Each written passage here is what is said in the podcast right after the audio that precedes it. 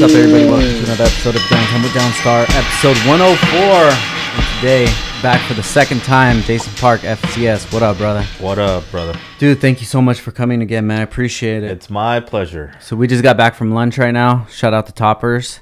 And uh, fuck Toppers. we didn't have that hot sauce that I was looking for. We didn't. Uh, we didn't talk much at lunch because last time we did the pod, we ended up talking about too many subjects. Yeah, so much shit, right? And we just kind of kind of meshed into the podcast, and then we left a lot of shit. There was a lot of holes in the story because yeah. of it, you know? So. Yeah, we didn't even talk much about the car last yeah. time or anything. But what I really wanted to talk to you about first was um, the result of the last podcast that we did together with your uh, your buddy. Which one? That you reckon, or you ended up meeting back with? You never told me that story. Oh, you still yeah, his ears me. Are bleeding when we, you, when he, uh, when I mentioned that, right? So how did that happen? Let, let's go. Let's it, go back and paint the story again. Okay, so uh, where do you want to start off? There's a lot of just uh, about for, so anybody that wants to listen, we did an episode in uh, in July, which was episode seventy-eight. So that was our first episode. Mm-hmm. In that episode, you talked about um, one of your uh, childhood friends. Now, is that is this the friend that you're talking about? Sure, sure. Yeah. Okay, so is that the one that had the dad that was into muscle cars? Oh, that okay. See, that's a crazy story. Yeah, let's right? get into that one. Oh man. So okay, so how I began my whole career, I can say now as. in the automotive industry mm-hmm. stemmed from my childhood, right? So uh, a gentleman named uh, Stephen Carter, which was my best friend back in eighty-four, eighty-five to about ninety-one, ninety-two is mm-hmm. when we lost touch. Um, due to this podcast, through colleagues and friends yeah. that heard the podcast, ended up finding him, right? He ended up finding me. No okay? shit. He, yeah, he ended up finding me. I didn't want to tell you too much of this story yeah, because yeah, yeah. this is why I wanted to do the second podcast, right? And how life-changing this could be, okay, for anybody. So I lost touch with him after ninety-one. He, I moved out of the neighborhood. He moved out of the neighborhood. And pretty much from there, we haven't talked for thirty, you know, almost thirty years, mm-hmm. okay? And long story short, um, one of our buddies, J R, that used to be kind of like the local guys that used to street race, um, that we street raced with, hung out at donut shops in the parking lot, just kind of like, you know. Yeah, yeah, yeah. Just did the whole, you know, street urban thing, you, you know, just found a parking lot at Earl's Donuts and we ended up being friends. And then throughout then, we, we all kind of street raced together. So that's how that, that friendship started. Yeah. And long story short, my best friend, Stephen Carter, actually works at his wife's C N C shop that his her father owns. Uh-huh. So it was kind of like a family deal, Got right? You. And Stephen's been working there for over a decade. Now, even so, then I guess um, J R was working on his plane or whatever, and Stephen so happened to be there. Uh-huh. And the all-wheel drive kit situation came up and was like, you know, they're into Hondas, so they're like, oh, you seen this all-wheel drive thing? And uh Steven brought that up, and and J R was like, dude, my buddy, you know, F C S is, he actually makes them. Yeah. He's like, cool. And he's like, yeah, this guy Jason Park, you know, runs the show or whatever. Well, so I don't I don't want to get lost. So mm-hmm. your friend J R and your childhood friend, Steven, they didn't yeah. they you all didn't know each other at the same time? No. Well, we all knew each other at the same time, but we didn't know that Steven that that that J R didn't know that Steven knew me got as you. a best okay. friend, as a best friend child. Uh, got you, got you. Know, you. So he says friend, my know, buddy so. Jason Park F C S is yeah. doing all-wheel drive stuff. And he's like, Jason Park, he's like, my best friend from when I was five, six years old. And he's like, what are you talking about? So they ended up opening up the I G, showing my picture. He's like, holy shit, that's my best friend. You know, it's like, and J R got mind blown and hit me up immediately on I G and was like, you won't even believe me if I told you. I have Stephen Carter sitting in the back of my plane right now. Yeah. And I'm like, shut the fuck. I knew immediately who he was talking about. I yeah. don't know not one other Stephen Carter. I m- my son is named after their their family because Carter. You yeah, know, Carter is basically oh, Stephen Carter. Wow. He was my best friend, so I named him after him because yeah. I lost touch with him. So crazy story, man. So check this out. The plot even thickens after that, right? Yeah. They ended up moving to Lancaster. So that's why, hence, we lost touch because at then we didn't have cell phones or yeah, yeah, yeah. We just had mailboxes, you know. So he moved there, lost touch with us, and then uh, yeah, I still. It's crazy to talk about this story because his father, right, is a lifelong machinist. Mm-hmm. He's been machining for as long as I've known, right? So I didn't know this as a child, right? But now I know. Yeah. But the crazy part is he used to share the wall behind my shop ever since I was there on Canoga. Mm-hmm. His machine shop that he worked at or still works at to this day, forty plus years, right, is behind my old shop. And you never knew. And never even knew one time. I walked into that shop multiple times, machining parts, machining actual. It's it's a place, I think it's called Roy and Val. It's a place that machines tooling equipment. Okay. So they make all, I, I'm I'm supposed to believe that they make tooling to make the parts. Got you. You know yes, what I'm saying? Yes, like yes, the yes. bits, the yeah, cutters, yeah, yeah. things like that. They okay. manufacture it there. So crazy. His dad it was behind me the whole time, and I didn't even know, not one clue to having him being there. His son, Steven, works in the same alley just next door that machines parts for Nelson's Racing Engines. So obviously you guys haven't seen each other for twenty-five plus years, yeah, so they don't even know what... Yeah. I talked oh, to his mom. His mother's still around. His dad's still around. His dad drives a K-Series swapped E G. I mean, dude, crazy, dude. Like... I was so shocked at like how close they were, but yeah, like we he he used to street race just like I did. Yeah, we were in the same vicinity the whole time. We just never ran into each other. He used to hang out with like all the A V boys and all the guys that are from the the Inland Empire that yeah. used to street race out there. That I used to street race against, or you know, go there and watch their street races down in Gene forty and Palmdale and all those other places that yeah. we all kind of street raced around in in SoCal. They were always around. He he had a, from what I remember, he told me he had a blown um, notchback or or hatchback uh, mm-hmm. Mustang. Yeah, back then. So. Crazy, dude. No shit. The boats that I grew around with, he still has in the backyard. Like, still runs, dude. Like, wow. it's, it's amazing. I talked to his mother. I mean, she used to be a teacher. She still is a teacher, but she used to teach out in Canoga Park High. So it was like, I didn't know any of this as a kid. You know, as a kid, you don't really know what your parents are around. Like, they were my parents, too. So yeah. I didn't know what they really did. I didn't even know what my mom did until later on in life, you know? So... That was the crazy story about the whole podcast deal. No like, shit. If dude. I didn't do it, we would have never interacted with each other. I talk with them. We're supposed to meet, but our lives are just so busy between yeah. then and there. Well, some way, somehow, I think within the very near future, we're probably going to meet.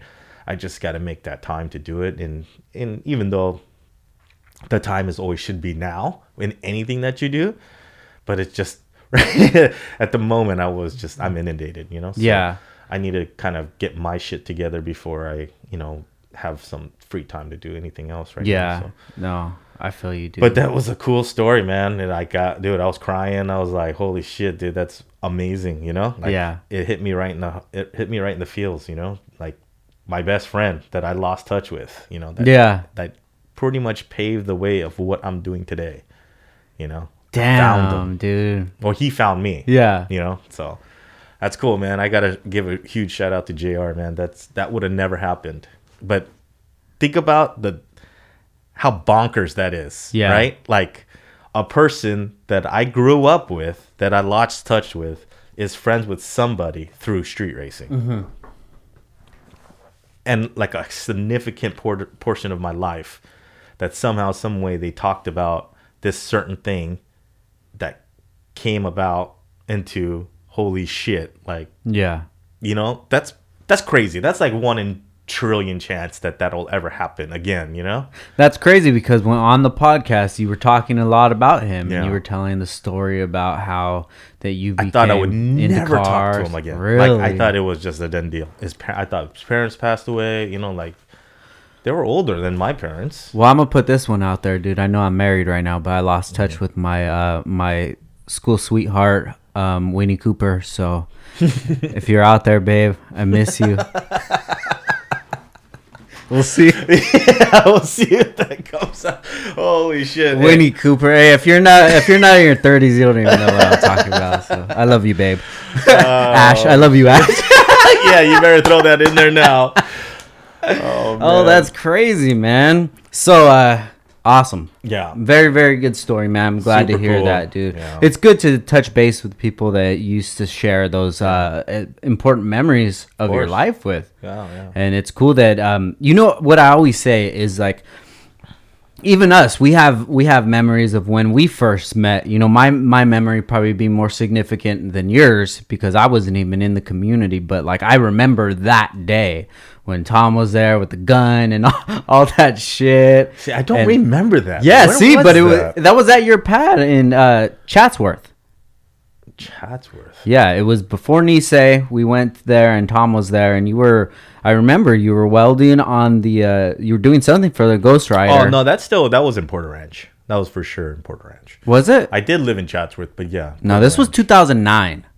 It was Chatsworth. Nah, it was Porter Ranch. Was right? it? Yeah. I, oh, I all those fucking valley cities, dude. They're like yeah. one block is another When I used city. to live in Chatsworth, man, you, you didn't even have a fucking driver's license. that, that's what it was.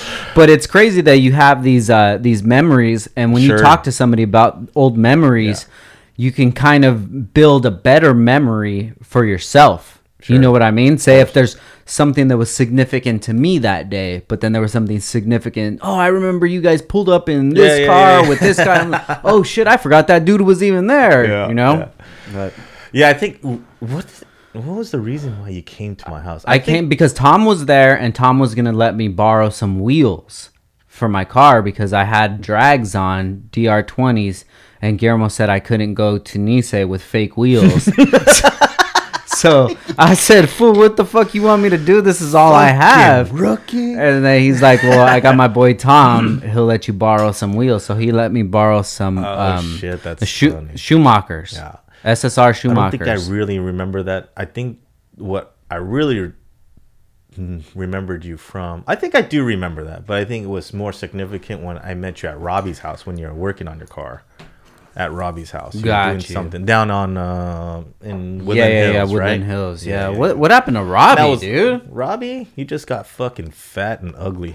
Dude, I, ha- I haven't shout out to, to Robbie. No, I seen him um, uh, about a week or two ago at Brand uh, Brandon's uh, first baby's uh, birthday. Oh no, uh, shit! Shout out to Brandon, dude. Yeah, first birthday. It's crazy. It's a big deal. There was there was like.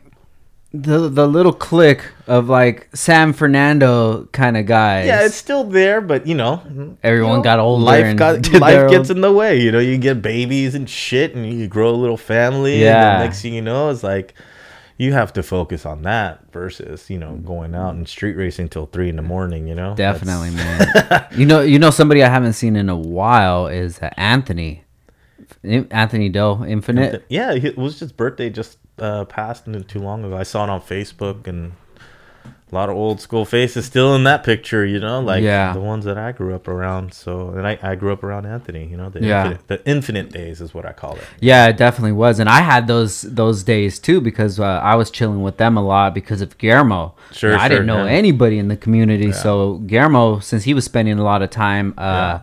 out in the valley, that I just tagged along with him, and then that's when I ended up meeting yeah. a lot of a lot of dudes. I think I guess you could call those guys the old school guys, right? Yeah, Infinite, definitely, madness. dude. We were kind of old. Now it's like we think our, think of ourselves as old school. It's crazy because before then we we're like the young shitheads, you know. They always cause trouble. How does that make you feel now, dude? That you are like the older generation.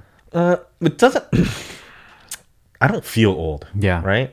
I just talk a lot about how I am old, but I don't feel old at all. You know, I I, I live vicariously through, you know, other people, like their builds and stuff like yeah. that. And I kind of relive my own history again through my customers, you know? It's like, yeah. it's crazy. That's why I'm so passionate about what I do, is because I get, I'm fortunate enough to have clients that pretty much live, it's like repeating history. Yeah. Like I'm like reliving my childhood through their builds. No, and, definitely. And their cars and their struggles, especially the struggles. It's crazy because um, the experience that I have, and I have a fucking lot of them, you know, in racing. And I probably have more issues than anybody else on the table. But I keep that as a blessing for all my failures because I know more. So when people come to me and say, I have this problem or that problem, I could fucking answer that shit ten times over, you know? Mm-hmm. And people are like, what the fuck? How do you know that? And I'm like, because I fucking lived it, you know? Yeah. And they're like, holy shit, dude. That's like, nobody can figure it out. And I'm like, yeah. Yeah. It's this, this, and this. And they're like, they I, call me back and let me know. They hit me up in three minutes. They're like, holy shit, that's what it was. They're like, how the fuck do you know that? I said, dude, my life was a struggle, you know, in the racing community. You know? I feel but, you, man. I think that one of the reasons that I've always gravitated towards you more than um, anybody else that would have the same experience that you do is that you've always remained in the community and you never sure. look down on the new people coming yeah. up. And I hear from a lot of the older heads now that they they don't have much respect for the younger kids. And yeah. I mean, I, I see the reasoning why they mm-hmm. do think like that. But like at one time, you were that kid. Sure. You know, and you were speaking about it on the last podcast as Absolutely. well. Absolutely. I don't, uh, a lot of the guys, um, a lot of, I guess a lot of the newer guys always come to me and say, I'm, you know, I'm not the big dog or I'm not like the big dogs like everybody else. And I stop them right there in their tracks. I say, dude, don't talk like that, because at the end of the day, we're nobody's big, nobody's small. We're all the same shit, finally, you know, fighting the same battles. You yeah. know, we're just on different contexts or different experience levels. You know, it's everything has levels to this shit. You know what I mean? That's like the realest quote.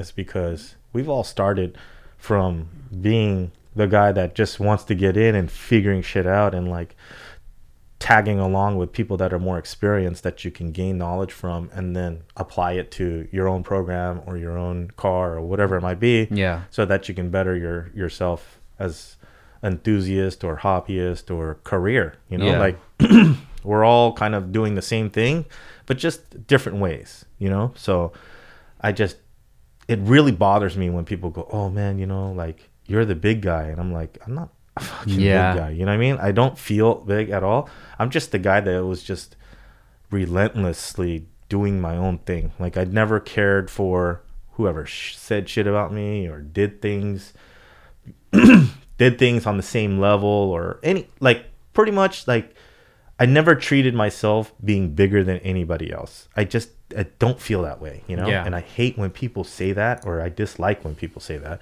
like, oh, I'm the small guy, you know what I mean? No, I'm the fucking small guy. I just have more experiences. You yeah. know? So it just builds my, it pretty much builds my memoir of being like who I am today. Yeah. It's just all the experiences. So don't take any failure as a bad thing. I always take them as, oh, fuck, you know, like, yeah, we fucked up on that one, or this is wrong, or this breaks, or whatever. Just apply it so that next time you know, you know, it's just another procedure that you have to do. Yeah. So I break it down like that, just like a line of manufacturing. I think that's why how I run my business is the same way I run my racing business, you know, like basically my racing team. Um, everything has to have responsibilities, and and you break it down into sections, you know what I mean? Manageable pieces, right?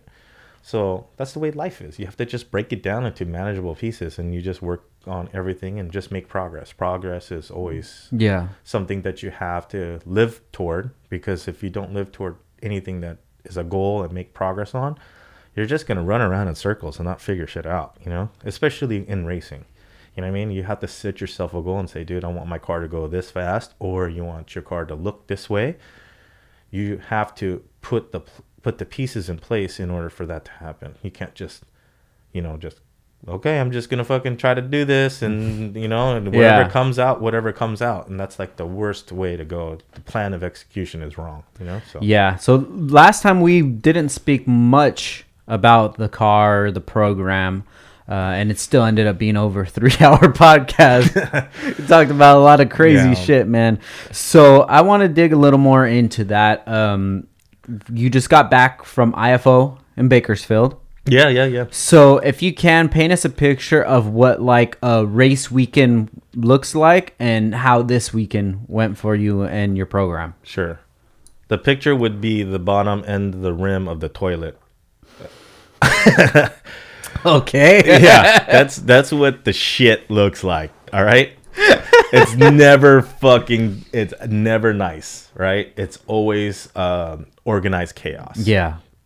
So I just think that I'm stupid enough to do it for fucking twenty-seven years and still like it for some reason. twenty-seven right? years. I th- yeah, I think God, it's twenty-seven damn. years now. I don't even want to think about it. After yeah. like twenty years, I'm like, yeah, it's just some, yeah, it's like, it's just what whatever. you do. Shut up. I don't want to talk about it. You know, like, I was the stupid one that stayed yeah. around, and everybody fucking got smart and left. They moved know? to drifting? Yeah, yeah, whatever. They moved to where their fucking money is, and I'm still fucking dicking around, you know? Just, it is what it is. I love what I do, I love the people. Good and bad. I feel you. So, but, so preparing for yeah the, preparation the, it's for the never, show. I can tell you right now, it's never gonna go the way you think it's gonna go. Never. So, as with anything, I always plan ahead, right? Mm-hmm. Um, so between then and now, like I would say, let's just start at World Cup from last year, right? Okay, it was a significant jump in in performance for us. Okay. You know, we were kind of stuck in this forty goop, you know, like we always get stuck in these little situations where me and Chris were talking. Chris Cook is my partner with the race car, mm-hmm. um, and my brother. So it's kind of like we got, we always get stuck in these little pieces that we can't like strategically move out of. Mm-hmm. We just kind of push through all that shit, you know? So we get a lot of challenges on the way with, I, I'm sure anybody does in racing on, on the level that we like to play at. Yes. So um, from last year World Cup um, to last year in general, we were kind of stuck in this eight forty junk, right? Okay. So for um, the people listening that aren't really familiar with drag racing, um, such as myself, mm-hmm. uh, can you just break it down in a little more layman's? So the car is a sport front. Yeah, the car is a sport front wheel drive based car. And you're trying to break through eight six? Yeah, we're trying to go, we're trying to, basically, we're trying to go, you know, we're trying to take the record back. The record right now is like seven nineties. And we've always wanted to put that record back in California. Got you. You know, okay. That was the goal for me. That's like my own personal goal. It's not necessarily the team goal, but the team goal is overall to win, right? We're, yes. Why do this shit if we're not going to win? Yeah. Right? But in the back of my mind, I'm always like, you know, the records were always set when I was around uh-huh. in Cali. Yeah, you know? yeah, yeah. And yeah. I want to be that guy. I want to be. I feel you. I want my team to to earn that spot. You know what I mean? And to, and the only way to earn things is to fucking eat shit. Yeah. And keep going. You know. So, which we eat a lot of shit. You know, a lot of shit and a lot of money. Let me tell you, nobody pays our bills. Not one person gives us one dollar for this. We pay all out of pocket. Yeah. And we just do it because we're fucking retarded. I swear to God. I can I, I can, can think of a couple no more reasons. better but... explanation than that. Like, we're just stupid. Okay. okay? We're just stupid. Just don't do this shit. Okay. At least don't do this like the way we're doing it. Okay?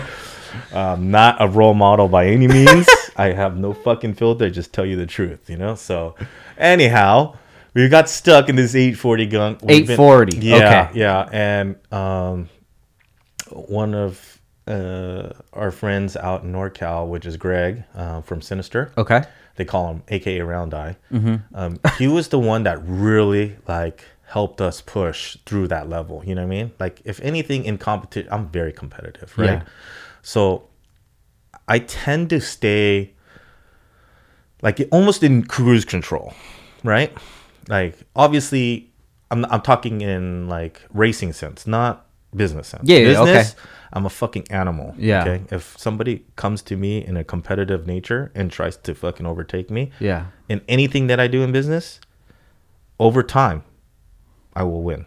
It doesn't matter. I'm I'm the guy that won't get off the treadmill until somebody dies. I feel you. You know, yeah. I'm just gonna keep going. I'm relentless. I don't care how much money I have to spend. I don't care who I don't need to see or see or. Mm-hmm.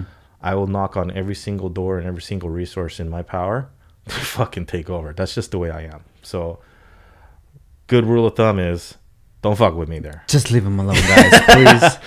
Um, but I love the competition. The yeah. competition is what makes me get up early, you know? Like, I get up early and go, holy shit, I need to do this, you know? So, and I think I take on way too much, but I love pressure. I work really good under pressure. So, um, so that's that's that. But anyway, in racing, it's kind of like the polar opposite. It's like I get comfortable because I like I like my...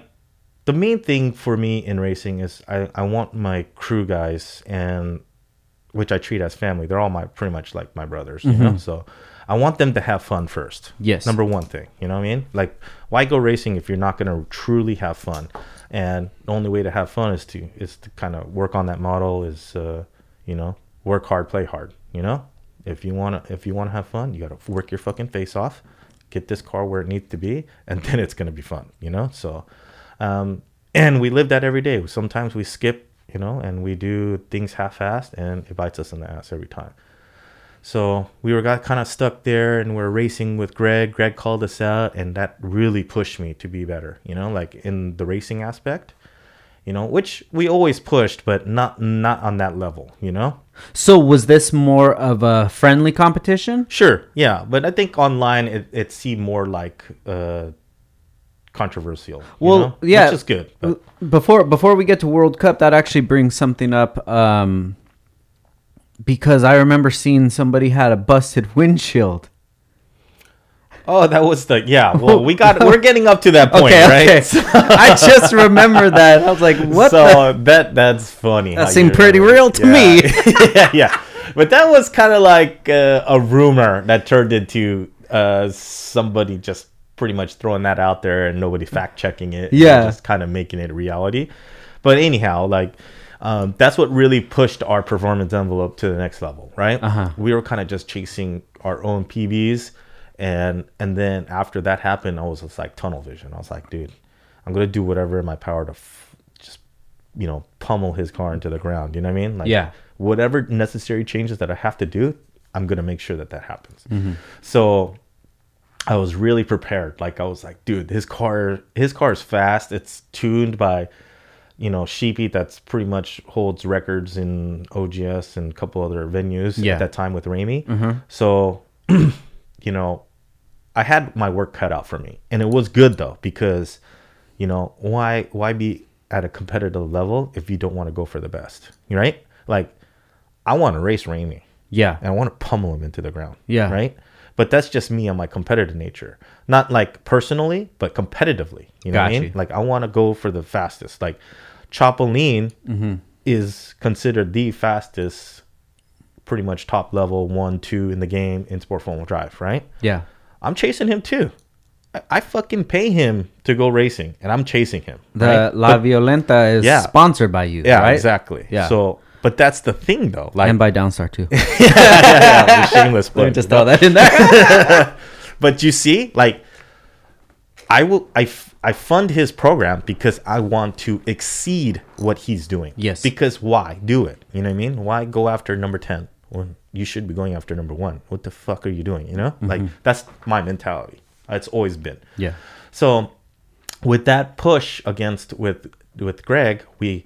ended up changing the whole front end, changing all the stuff for the years of me that should have changed it, right? But I was either too busy or just lazy or just not being motivated enough to go, we need to take this car apart and change it. Gotcha. Right? So within that era, I was like, you know what? Fuck this shit. I'm going to tear apart the whole car. I'm going to skin it. I'm going to do whatever means necessary, right? To mechanically make this car faster than everybody else. And this was last year. This was last Got year. Got you. And unfortunately, between then and there, my main guy, Gabriel, left the company at the most unopportune time. Picked up and left. Well, you know, obviously he had to deal with his family mm-hmm. and, you know, s- save whatever marriage or, you know, his relationship with his kids and his and his lady. Yeah. So it was completely respected, you know? Like, I'm not going to say no to that. Right? Yeah, I feel you. I'm not going to hold anybody down. So I said, sure. But at the end of the day, that was when we were dropping our all-wheel drive kits. That's when we were like, You know what I mean? Like everything was compiling on at that moment in time, you know? And then World Cup was coming and the car was completely apart and it was getting revamped. And between then and there, it was a complete, like, I don't think it, w- it would have been possible for any other team unless they were relentlessly just fucking crazy, you know? Like import D P S, I resonate so much with them because mm-hmm. those fools are fucking maniacs. Yeah. They built the fucking car in the pit at World Cup after they crashed into all of their fucking other cars. Really? They built a whole fucking car from scratch. Shout out to Import D P S, yeah, man. In Fuck. the middle of a fucking field of fucking sticks with a grinder and a fucking ratchet. And they fucking built another car. Like, you cannot... No way. You cannot take that away from nobody. Like, yeah. you can't take that away from them. That shit was... And it fucking ran. It ran, and it didn't make a pass, but that motherfucker was running and about to go down the track. That shit was crazy, bro. What held him back? What? what? No, it was just an issue they had with the car. I don't know what it was. Got you. But I know that it, f- it finished a burnout, and it did, like, a first gear pull, and then, like, something happened. Like, the electronics turned off or... I don't remember, but shout out to them, man. Fuck. They built a fucking car, twenty-four, like probably forty hours total, mm-hmm. like f- maybe two days. Yeah, I don't even think it was two days. I know when they got the car, and when they were disassembling, it was had to have been less than two days. Wow, those fuckers are crazy, dude. Like, don't fuck on that team. Yeah, like, that shit is crazy. But anyway, like back to my story yeah. was, I had to do a lot of the fabrication because. myself because nobody that was on my team at that level wasn't doing any of that. They mm-hmm. all have regular jobs, you know? Yeah, like yeah, yeah. Adrian works at B M W, Chris works at uh, a refrigeration company, and we all kind of have our own separate deal, you know? Like I do my nine to six through F C S, and then after that, I get to work on the race car. So I was doing fifteen, sixteen hour days, seven days a week. With a family. With a family and taking them to school and doing the whole, and like just doing the whole thing, you know? I was getting home pretty much at one and one two in the morning every single day, not seeing my kids mm-hmm. for like two months straight. Damn, right? But I have to do it. Yeah, I had there's no other choice, right? So we did that. We got it pushed through, and there were so many hurdles between then and there. Like I can't even tell you, like this podcast would be fucking ten hours long if I told you what we were going through. And it was crazy. Like between then, when we were building the car, Gabriel leaving, um, Adrian dealing with his own issues, Chris's mother just got diagnosed with cancer, and I, I don't want to put his personal story out there, but you know I think people need to listen to like our story because I don't think a lot of people would understand unless they really knew what was going on. So Chris's Chris's brother, right, little brother, is basically a fuck off. Like, mm-hmm. he's a total dipshit fuckface, okay? He's been using since his teenage years, never got away from it, went to fucking prison multiple times, comes out, and he just loses his mind. Like, this time he's he's mentally unstable. So he's, I don't know, probably in his late thirties. Like, not late thirties, but, you know, early thirties, probably thirty-two, thirty, mm-hmm. somewhere around there. Still using, um, basically one day he goes crazy. His mom, mind you, his mom just got diagnosed. She has to stay in the hospital. Um, she basically fell in the shower, couldn't get up. She had basically a mild stroke. And she immediately went to the hospital. Chris calls me, tells me the story. We go, he goes to the hospital, finds out that his mom has a fist-sized tumor in her brain, right? And they're basically giving her four weeks. That's it. So we have to deal with that, right? So that's something that we're dealing with now. And then and then on top of that, we have to deal with working on the car while trying to figure out, like, if his mother's going to be okay and the stress involved with that, you know? So we're dealing with all this. And then Ryan fucking loses his shit, right? Chris's brother. And f- and basically does not believe that his mom has cancer. And he's like trying to find his mom. We're like, dude, he's she's at the hospital. Go visit her, you know? Like, completely clueless, like out of it. Loses his mind, destroys the whole fucking house. No fucking way. Like, blows out every single window, okay?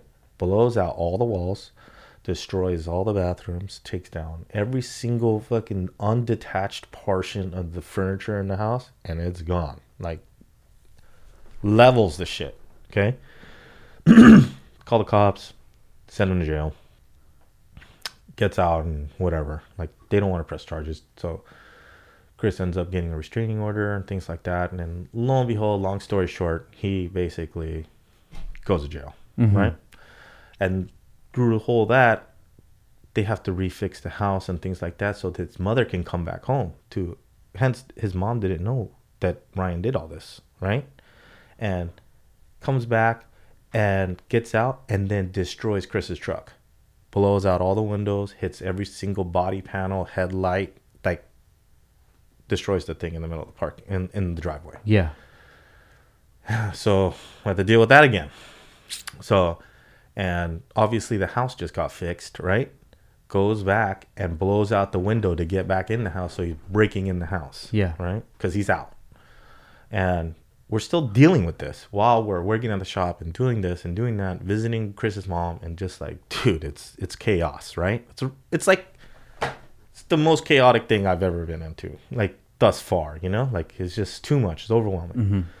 And then, um, long story short, um, which is never a short story, uh, we have to deal with that, and then, um, and then uh, our truck blows up. Or tow truck, like basically my Chevy, mm-hmm. loses a cylinder out of a truck.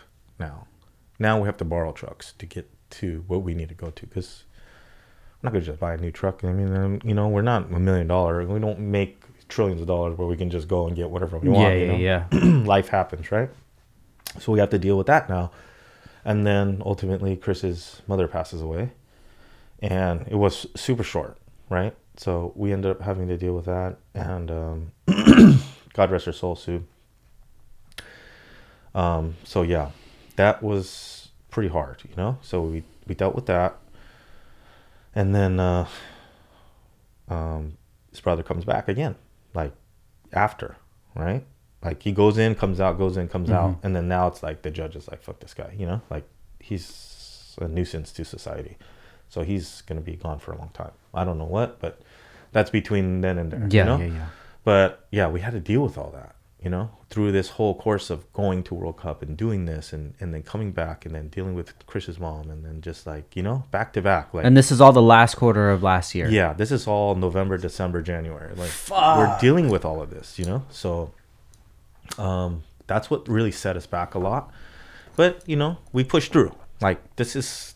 it. it It's obviously new, but it's not, uh, you know, it's challenging and stuff like that. But there's nothing that you can really throw at us that we can't get through. You know, we we always end up figuring it out somehow, you know. And um, that's why the, the the strength of my guys and my team are uh, second to none. I don't think anybody can do the same shit that we do, you know. And while having all these personal situations come up while we're still doing this and pushing through, you know. Yeah. So building a car, doing that, which is... was like we lost complete motivation. I lost like complete motivation, and you know, I just wanted to just park it and just like, dude, I think maybe we should just take some time off, you know. But in fashion and F C S fashion, we're like, nah, man, we gotta we gotta push through this, you know. So we ended up doing that, and, and it worked out, but it was fucking hard as shit. I was by myself, running a company that hundreds of people rely on me every single day to get product for their race car, you know, and I had to do that shit by myself, you know, yeah. for a long time. Now, before we get into um, World Cup and how everything went mm-hmm. over there, I want you to touch on that a little bit, because I can. Yeah, that definitely... was even harder too, right? Like yeah. we had to deal with all this, and then we went to World Cup, and we just completely wiped out our stock. We were just blowing up left and right, and if anybody knows our team, we didn't really do that for a while. You know, we figured it out, and we got our stuff together. But we ended up just, I think it's because of the stuff that we were going through. We did a lot of overseeing on, on our engines, you know. We just kind of slapped everything together and just went out there, you know. But we should have checked. We should have checked everything like we always do. But yeah. we just didn't because we were going through a lot, you know? So we just went there and we did our thing and, you know, we reset our personnel best. We went to eight twenty-one at one eighty-four. And uh, considering at that time, I mean, we're two-tenths off pace, you know? Yeah. Which is pretty fucking good from where we came from, you know? While dealing with everything. So we tried to reset it again when we came back home to go to Vegas. And, you know, we just... we did the same thing over and over again for a while, you know, from Vegas two times and then coming back home and going to the Honda experience mm-hmm. and then hurting the motor again. Um, then now we're up until now because pretty much this whole season we got rained out, you know, every single race we went to or venue we went to got rained out multiple times. Like I F O's February event rained out. The, the reschedule, I think was in May or something, got rained out. Right? Or March. I don't mm-hmm. remember. It got rained out again. So we were just like, dude, there's no time to test, right? And now we're in the same place where we have this last uh, I F O. Well, I mean, I guess hence rewind back to two weeks ago. We went testing at Bakersfield and the car went a thirty-three, eight thirty-three at one eighty-six. So we reset our personal best as mile an hour. We picked up two more and we found some extra horsepower, and which is a great thing. Mm-hmm. But then we are plagued with transmission issues again, like it's not shifting properly and Ed is having a tougher time of pulling out of gear and things like that. So we have, might have a selector issue or or whatever it might be. We'll figure it out, but now it's like we don't have a lot of time because World Cup is literally in three weeks, right? Till this day, like where do we is over? It yeah we're what end of September September twenty-fourth uh, pro- yeah five Yeah. Four weeks, yeah, we a have, month. We have basically, we're leaving on the twenty-eighth, so we basically oh, have a month. Shit. But we can't do anything right now because I have to run a business. Everybody works. So we have to put the car, we put the car away in storage again, and we're going to just wait it out until we figure out uh, what we have to do. But I'm confident enough with the guys that we have that are on board with us for so many decades, you know, like uh, R S Machine helps us out with all of our engine builds, and they're the best at what they do, and almost, you know, they do everybody's engines really. I mean, even so, a lot of the guys that that that supposedly do their own engines, quote unquote, yeah, they're the ones who's machining them, you know, a lot of top end teams, you know. So I, um for the car Ghost Rider, what version is this? Three? uh I would say, yeah, like probably two and a half. You know, okay. Three. It's the same so, car, but we we just basically move some ballast around. So let, let's go ahead and break down um, the the members of your team and the uh, the companies that you work with to make that uh, to make your program possible. Sure. Yeah. So we have R S Machine that pretty much does our whole short block assemblies, and they're out of they're out of La Mirada, California. Okay, gotcha. Yeah. And then um, we have Darton Sleeves. It helps us with uh, our ductile iron sleeves that we need, and. And then we have Arias, a longtime supporter, over twenty years for us. Um, Pistons, Arias Pistons, Pistons. Yeah, okay. Arias Pistons. And then um, and then we have Portfolio Design, which is Tom. And he's great at what he does. And in no fuss, no muss, he's he's the guy. Mm-hmm. You know, he knows everything. So he's been doing it for thirty plus years. Super well experienced, knows what he's doing. So we use him and SuperTech, which is another great supporter of ours. Huge, helps us tremendously. I think SuperTech's one of them.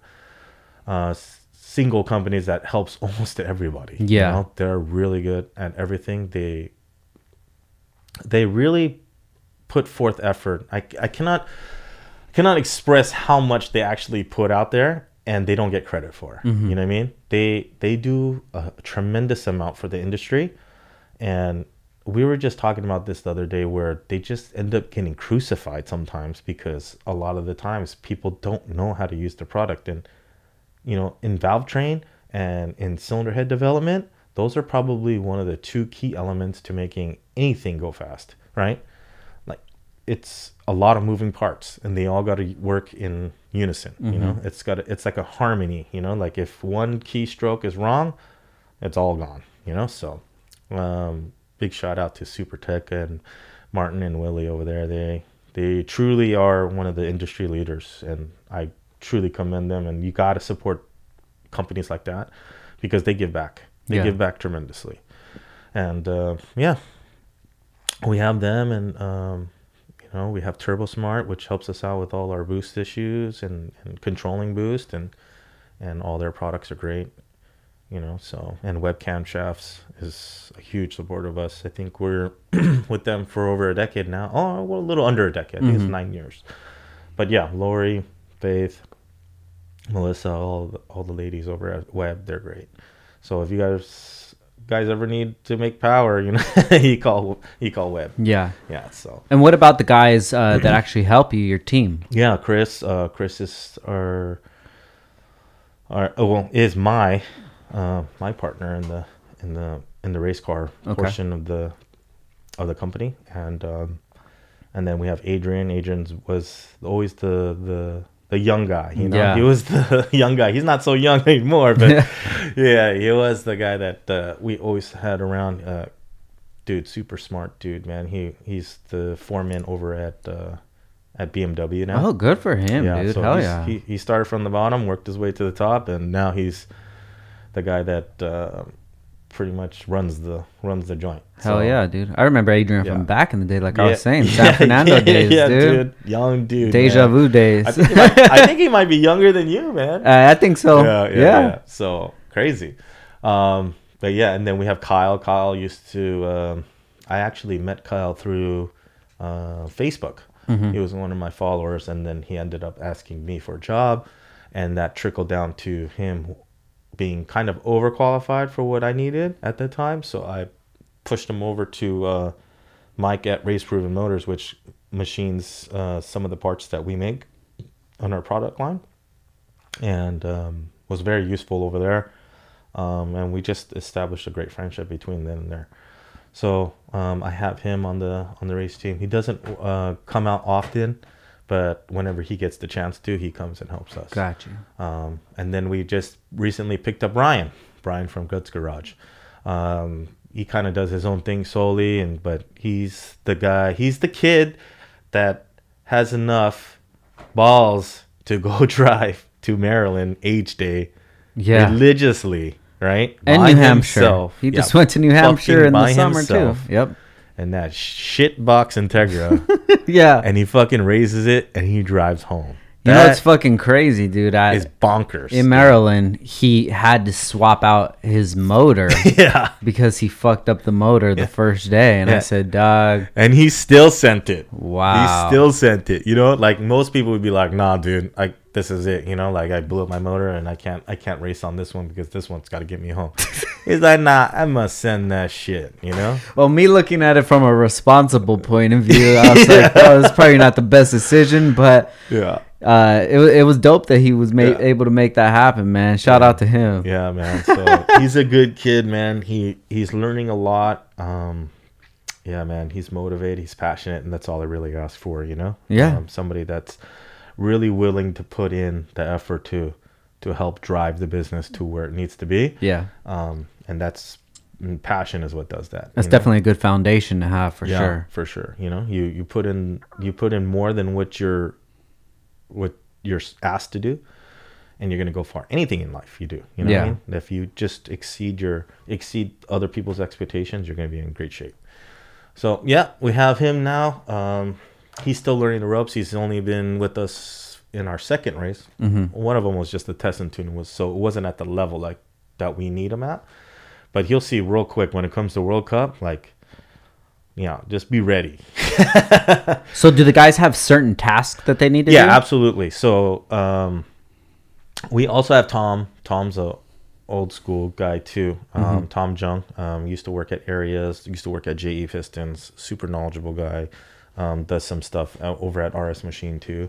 Um, he's the one that owns that pro front wheel drive car, that pro R S X. It's an orange R S X. It's a, basically a full on chassis car. Okay.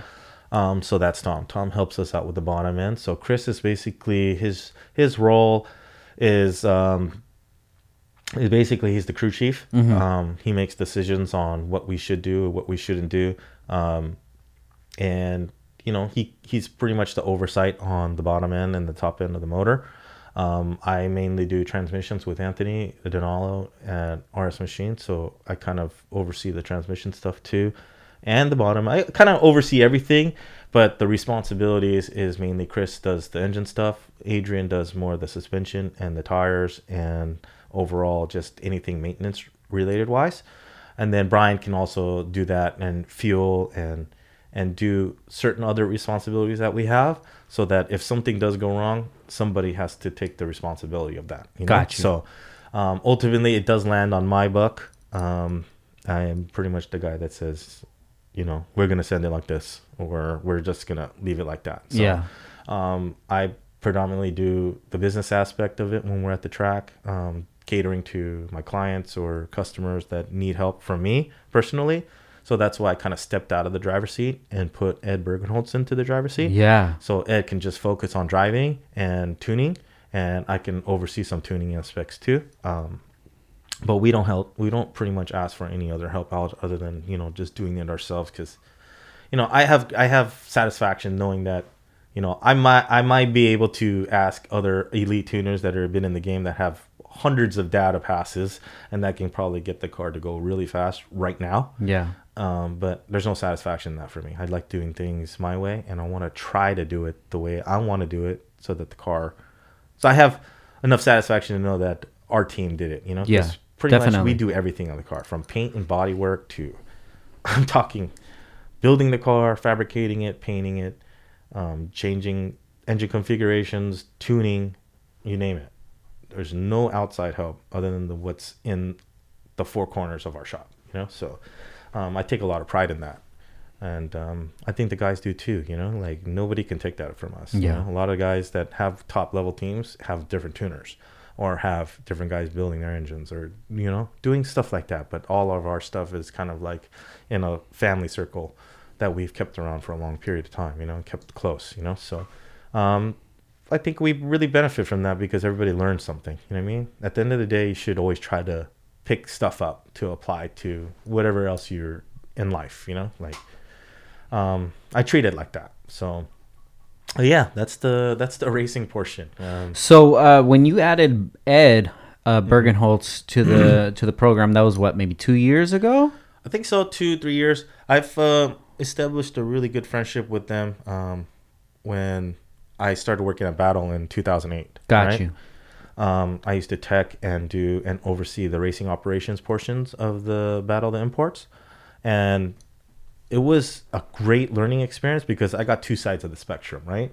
I got the racing aspect, and then I got the associations that put on the races, right? So um, I know what the racers want, and also I know what the associations want, right? So um, that's why I was like kind of like the always the guy to ask questions from, you know, because I knew both sides of the fence. You know, and I tried it, I, I treated it like to be completely unbiased. You know what I mean? Yes. Like where I'm a racer at heart, mm-hmm. but I know how the associations work. So I abide by those things. You know what I mean? So I don't step my boundaries over that, because at the same time, that just creates more work and more problems for the guy that actually runs the events. You know, whether it be Jason Miller, O G S, Javier, I have long relationships with these guys, you know, yeah. and obviously Cliff from I F O, which hence, you know, we have to have a talk about the way you run your events, you know, for a, for a racing operation, you know, like as far as a racing operations side, point of view,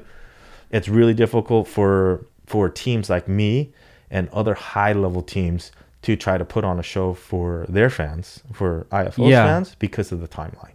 You know, they don't give us They don't give us priority to get in the gates or whatever it might be, you know. So I hope that he can change the way he runs his his venues, because I begged of him many, mm-hmm. many years.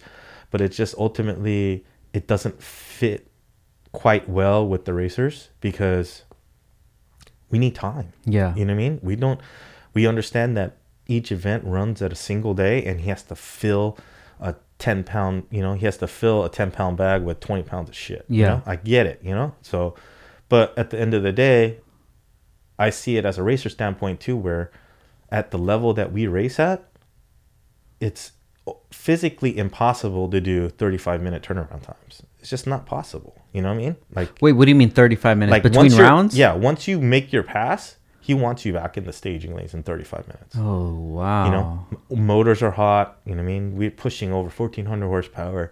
You know, we got to check the tires. We got to check a lot of things on the vehicle to make mm-hmm. sure it's safe, right? These things are race cars. You know, this is not like no child's play shit where you could just jump in a car and go down the track and everything is fine and dandy. Yeah. You have tire problems. You have you have delamination issues. You got anywhere from um, motor issues, things that need to be overseen before you could safely send somebody down the track without fucking killing them, right? Mm-hmm. These cars go well above one hundred eighty miles an hour. You think about something that goes fifty miles an hour to zero will kill you. Mm-hmm. one hundred eighty is execution. Yeah. You know what I mean? So just understand that, you know? And to order, in order to facilitate something like that on that level, you have to cater to those guys that put on the, you know, put on the show. Because at the end of the day, we really are doing a whole lot, but there's got to be a give and take. You yeah. know what I mean? Like we want to, we want to use your venues to go and race and do these things. But at the same time, I'm not sending somebody down the track to cater around a certain timeline because that's just cutting corners. Mm-hmm. You know what I mean? Like on a top level team, we're probably going to skip, you know, and that's, and that's just the gist of it. You might be able to carry around like those nine fifty, you know, and under index classes that don't need that much servicing, you know, and hence I'm not talking down in any way, but it's just, it's just true. Yeah. Right. You just, you don't need as much maintenance as what we're doing. You know what I mean? All of us, most of us are running really small, compact water assemblies to, you know, very intricate engine programs where it needs time. You know what I mean? We need a time to check things. You know what I mean? And at that level that we're playing at, you just can't do it in thirty-five minutes. You know, it's got to be seventy-five minutes. seventy-five minutes is, is reasonable. fifty-five minutes is reasonable. thirty-five is... No, man.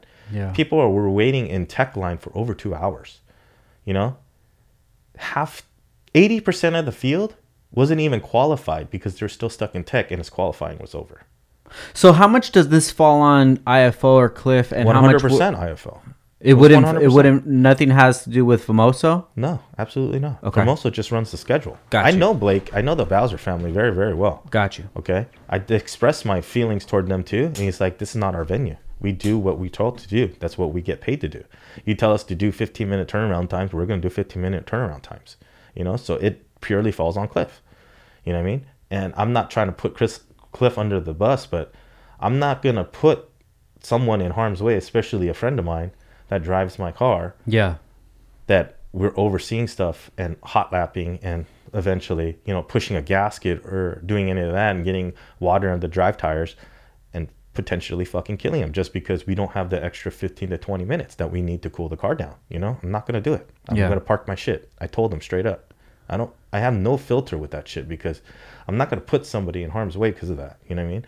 And whether or not he likes it or not, it, the venue needs to change because yeah. guess what? The cars are getting faster every single year. They're never getting slower. It's a, I mean the structure of the event. Yeah, okay. Absolutely. You have to cater to it because at the end of the day, factory cars are fucking running amazing numbers. It's just the performance factor, the technology that we're putting in automotive industry right now, it's making leaps and bounds. You know what I mean? But at the end of the day, it's all comes down to who controls that time about the turnarounds, you know? And I get it. He wants to finish early. He doesn't want to pay late. It's all business. It's, it's all business hmm. at the end of the day. He can't tell me otherwise because I know how it works. Yeah. You know what I mean, I've been there. I know how it works.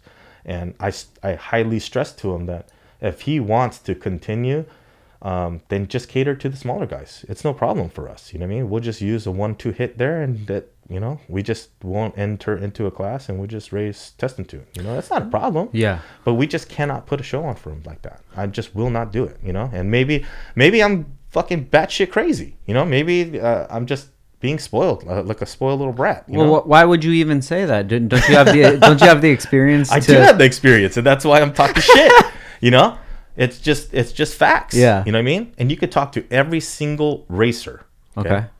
Will tell you that his timeline is fucking bullshit. Right? It just it is. You know, you go to O G S, it's much more classified to cater around the racer. You know what I mean? As much as they can be. Right. They they resonate with racers to know that they need this time. That's why they have two day events. Why why had uh, on a business expo? Uh, I'm I'm gonna say this at a complete unbiased as a business aspect. If you could make the same amount of money in twenty-four hours instead of forty-eight, would you take the twenty-four? If I could, yeah, of course. Fuck yeah, right? Yeah. But that's the way the business model is run. You know what I mean? Well, but I, it's not catered. It's yeah. not catered to that safely. You know what I mean? You can't I feel do it you. at that. Okay, everybody, we're going to take a quick break for our sponsors, and we'll be back in one minute. Yo, what's up, fool? Make sure you check out Downstar for all of your dress-up needs. Get it poppin'. Over here we have all the kits for the K-Series, the B-Series, the transmission, the mounts, the engine, the Toro, baby. We have the hardware for the seats, for the stereo. We got it for the speakers. We got it for the lug nuts. We got it for the air valves. We got it for everything, dog. So you make sure you hit us up at downstar inc dot com or you call us up, fool. You can even text us, lame, eight one eight, nine three seven, three four seven two. Just shoot us a text and tell us what's up, dog. I need some fuck. Kim Boss in this bitch. Hit us up, downstarring dot com. Hey, and if you got an Instagram, slide in our fucking D M at Downstar. Wait, hit up the homie, Frank underscore Downstar. He's the one that takes care of all the D Ms. Hit that lever up and shoot him a message, and he'll get you all taken care of real nicely. Now, do you feel like, um, not only I F O, but other events in the area, do you feel like that's the reason why drag racing has moved to the majority of the East Coast and left the West Coast? Uh, I don't think so. I think it's just predominantly better in the East because of the way that the venues are carried. You know what I mean? It's just simple, you know? Like, um, let's face it, the, the Eastern Seaboard has more races and has more quality races because they have, I guess you can say they have the clientele to back it up, right? Mm-hmm. Much more compacted than what California is. California, I consider California West Coast. Yes. Right? Oregon, Washington, and the upper states on this Western Seaboard, they do have a great amount of s- support for the industry, but a lot of the teams don't really play on that level on this side, right? Sp- relatively speaking as a whole, right? You don't really have that many in the, you know, basically Mississippi West, uh-huh. right? We don't really have that many people that are just like high-end top t- top level teams, you know? And if we do, they don't really have the races that, that can actually f- physically cater to them. And that's But that why- happened somehow. So what? Sure. Why? Why is racing more predominantly on the East Coast than it is on the West Coast when because we, we have more have, of the manufacturers here? We do not have the support of the venue, of we, the of the people who are throwing the events. Mm-hmm. So you mean because there's not an established like an O G S event exactly here on the West Coast? Absolutely, one hundred percent, one hundred percent factual. And that's just you know not don't take anything away from Cliff. He does run extremely large amounts of events, and I, I appreciate that, and I think that's great because we're all it's all give and take, you know what mm-hmm. I mean? Without Cliff throwing his events, without O G S throwing their events, without Jason Miller throwing his events, and all this, this, that, or the other thing, we're not going to run a business. Yeah, our business is modeled to drag racing, right? So we just we want to continue, right? Because we love what we do. But at the same time, we have to continue safely. You know what I mean? So let me ask you this, Jason. Since you have a good relationship with the racetrack, what's stopping you from throwing your own event? Yeah, and I've having, considered it a long time. And having investors and the connections that you have yeah, and the no knowledge doubt. that you have behind it. No doubt could happen tomorrow. But it's time. Yeah. You know, I'm not going to throw myself if I can't give it one hundred. You know what I mean? And at this point in time, um I'm too inundated with my business, you know what I mean? Like my business is my life. Yeah, you know, it's my baby. It's like, it's like my child. Like I me, feel you. me and Ed talk about it as like uh, we like I treat my business as my child, mm-hmm. so I cater to it the most. I almost I'm I'm ashamed to say it, but I almost cater it to more than my children itself, my physical children, because at the end of the day, it does keep food on the table and keeps it going, and that's why I'm so passionate about it. You know what I mean? When people downplay my product because whether or not they know how to use it or you know there's you know there's some rumors or whatever people might try to spill onto me, yeah, it doesn't affect me in that way, but it's like you you subconsciously affect you know the way I do things, you know, or not me my myself but like as far as like you're throwing stones at my family too. So how no, I, I totally understand that. And uh, you know, I, I've so. been through the same situation where people don't understand that this is yeah. like how I feed my family. So yeah, when you're true. attacking me, it's this isn't really a separate entity. This yeah. is how my exactly. family survives. So exactly. if I take it personally, that's one of the reasons yeah, why. I, I think we all take things personally, right? Yeah. And and there's a there's a saying that, you know, there's no emotion in the market. Right? The market is the market and just demands what it wants. Mm-hmm. And it doesn't give a shit about anything else. It's not going to show up at your funeral. Mm-hmm. Right? And that's what I say all the time. So I I take it on the chin, but then I keep going. But then I execute more on other things that keep me busy. And it's it's paying me off well right yeah. now. You know, so I don't I don't mind it. But hence to back to where, you know, the venue stuff goes. Yeah. You know what I mean? I really wish that people can really put the shoe on the other foot and really see, like, you know what I mean? On both sides of the fence. You know? Now, I know in the um, in the East Coast uh, O G S events, I remember hearing that they would do uh, meetings outside of anything that has to do with the event with the racers to get um, you know, a feel for what's going on. Sure. Um, and that's great. Opinions from, Absolutely. from racers. Is there anything like that that goes on here in the West Coast? Uh, It used to, not anymore. Um, it used to be a thing that uh, Ron Bergenholtz made up. Um, Shout out to Ron. Yeah, Ron, man, he's uh, he's the godfather, right? Hell yeah. I love him because he has no filter and he just tells it like it is, and it's great, you know. And sometimes you, I think, all the time you should hear what you know what I mean. What, I want to get him in here, bro. He can what, smoke as many cigarettes as he wants. Yeah, yeah. It, it's like what you need to hear and stop. You know, and stop being the kind way of saying certain things. You know what I mean? Like, um, like people were like trying to beat around the bush to not try to hurt people's feelings. Yeah. And I fucking hate that because it feels so fake to me. Yeah. I'm just gonna tell you, hey, dude, you're an ugly piece of shit. Oh, you know? Shit. And that's just kind of like how it is. You know yeah. what I mean? It, you know, you know, you know, you when you're ugly, man. You're just a just a negative, ugly, nasty person. You know. And I tell that to people, you know, and I think that's why a lot of people dislike me in some fashion, but at least they give me the respect to know that they, I'm not going to bullshit yeah. them. You know? So. Sorry, man. I just, I try to pull back that assholeness, but it's just me. No, know? It's, it's cool, man. And fun. And you know what? It's really good for you to speak on this kind of stuff because yeah. I know you don't mean any malice towards uh, Cliff or I F O or anything I, like that. I just want the industry to grow the way it should grow. You know what I mean? And be nourished the way it should be. It's just like a child. You yeah, know what definitely. I mean? Like even event and venues and business, yeah. anything in general. If you want the West Coast to still support you, you have to cater to the people that are supporting your events, no matter what. Because at the end of the day, it's a customer-driven economy, dude. If you're going to fucking shit on your customers all the time, guess mm-hmm. what's going to happen? You're not going to have any more customers, right? The only reason people go to I F O is because we have nothing else. But the day that somebody comes along and says, this is the way the events are supposed to be run, yeah, it's going to hurt you. Yeah, it will, just with anything else, man. And the internet is a very big place. It's a very big place, and it can influence a lot of people very, very fast. You know what I mean?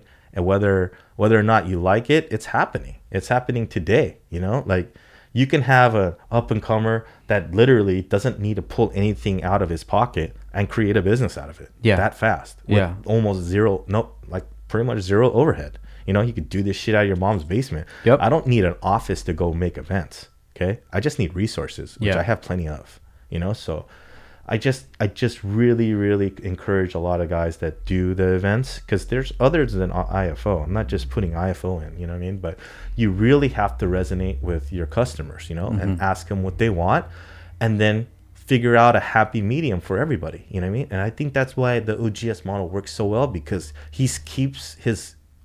He keeps grounded, but at the same time, he caters to what his clients want. Yeah. You know, at the end of the day, they're clients. You know what I mean? Like, people go to his events because they want to see cars and they want to see good racing. And the only way to do that is to abide by the rules, you know? And I think that's why I, I can sit here and and with humility and say, you know, we've all been down that road. You know what I mean? Where we all act and fuss and, and kick and scream for something that we want as an agenda, like that'll fit that will fit our model, yeah. you know, personally. Mm-hmm. But reality is it doesn't fit everybody. So you have to kind of level the playing field, you know?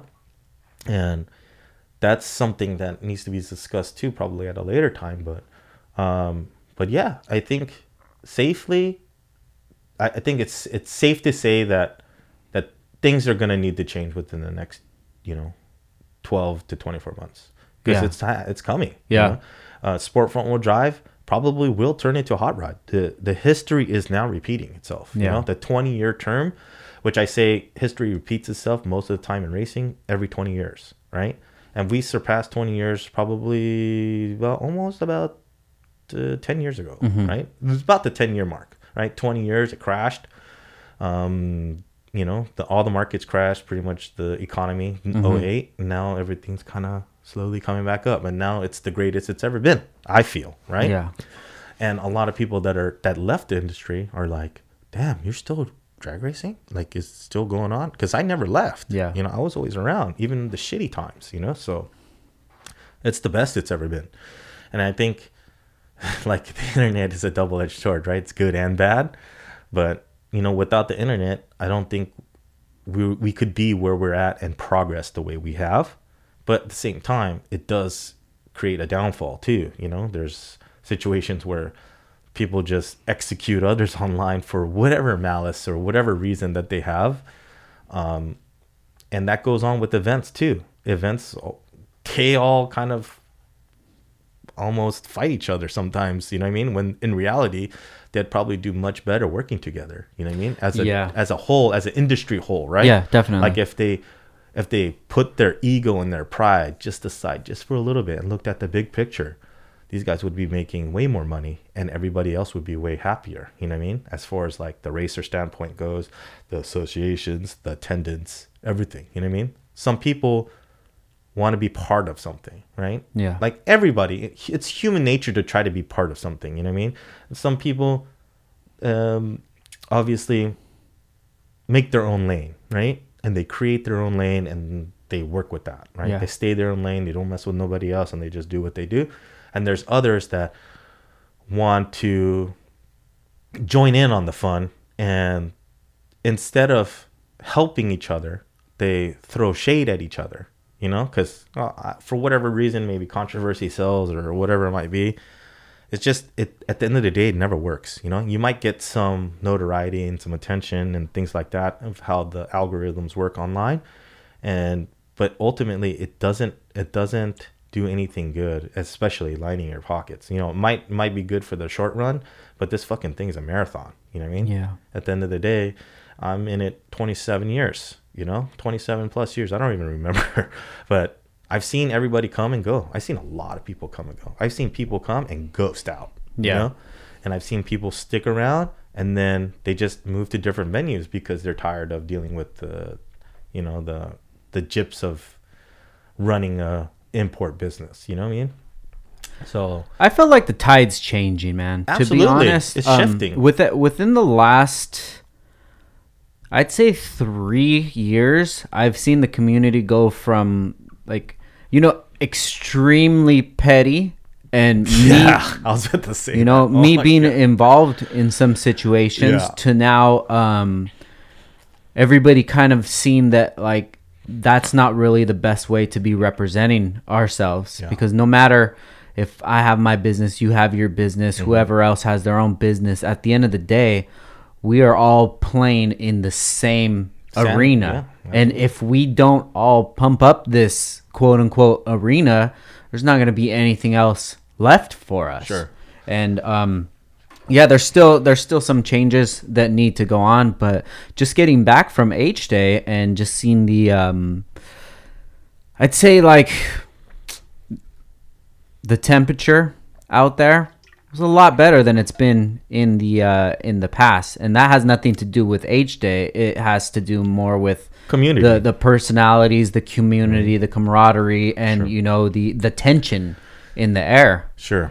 So and, yeah, within the last couple years, obviously, I can I can sit here and and fucking lie to your face and say that I don't recognize certain things, but I do, you know. And at the end of the day, what I really see is just a bunch of fucking kids acting up in just the most pettiest fashion. You know what I mean? Like, if I tell this to everybody, man, if you would spend or allocate your time enough to try to put somebody down, then it, other than putting forth that type of effort into your own self yeah. and your own business mm-hmm. or whatever it might be, you wouldn't be in the place you are yeah. fucking talking shit.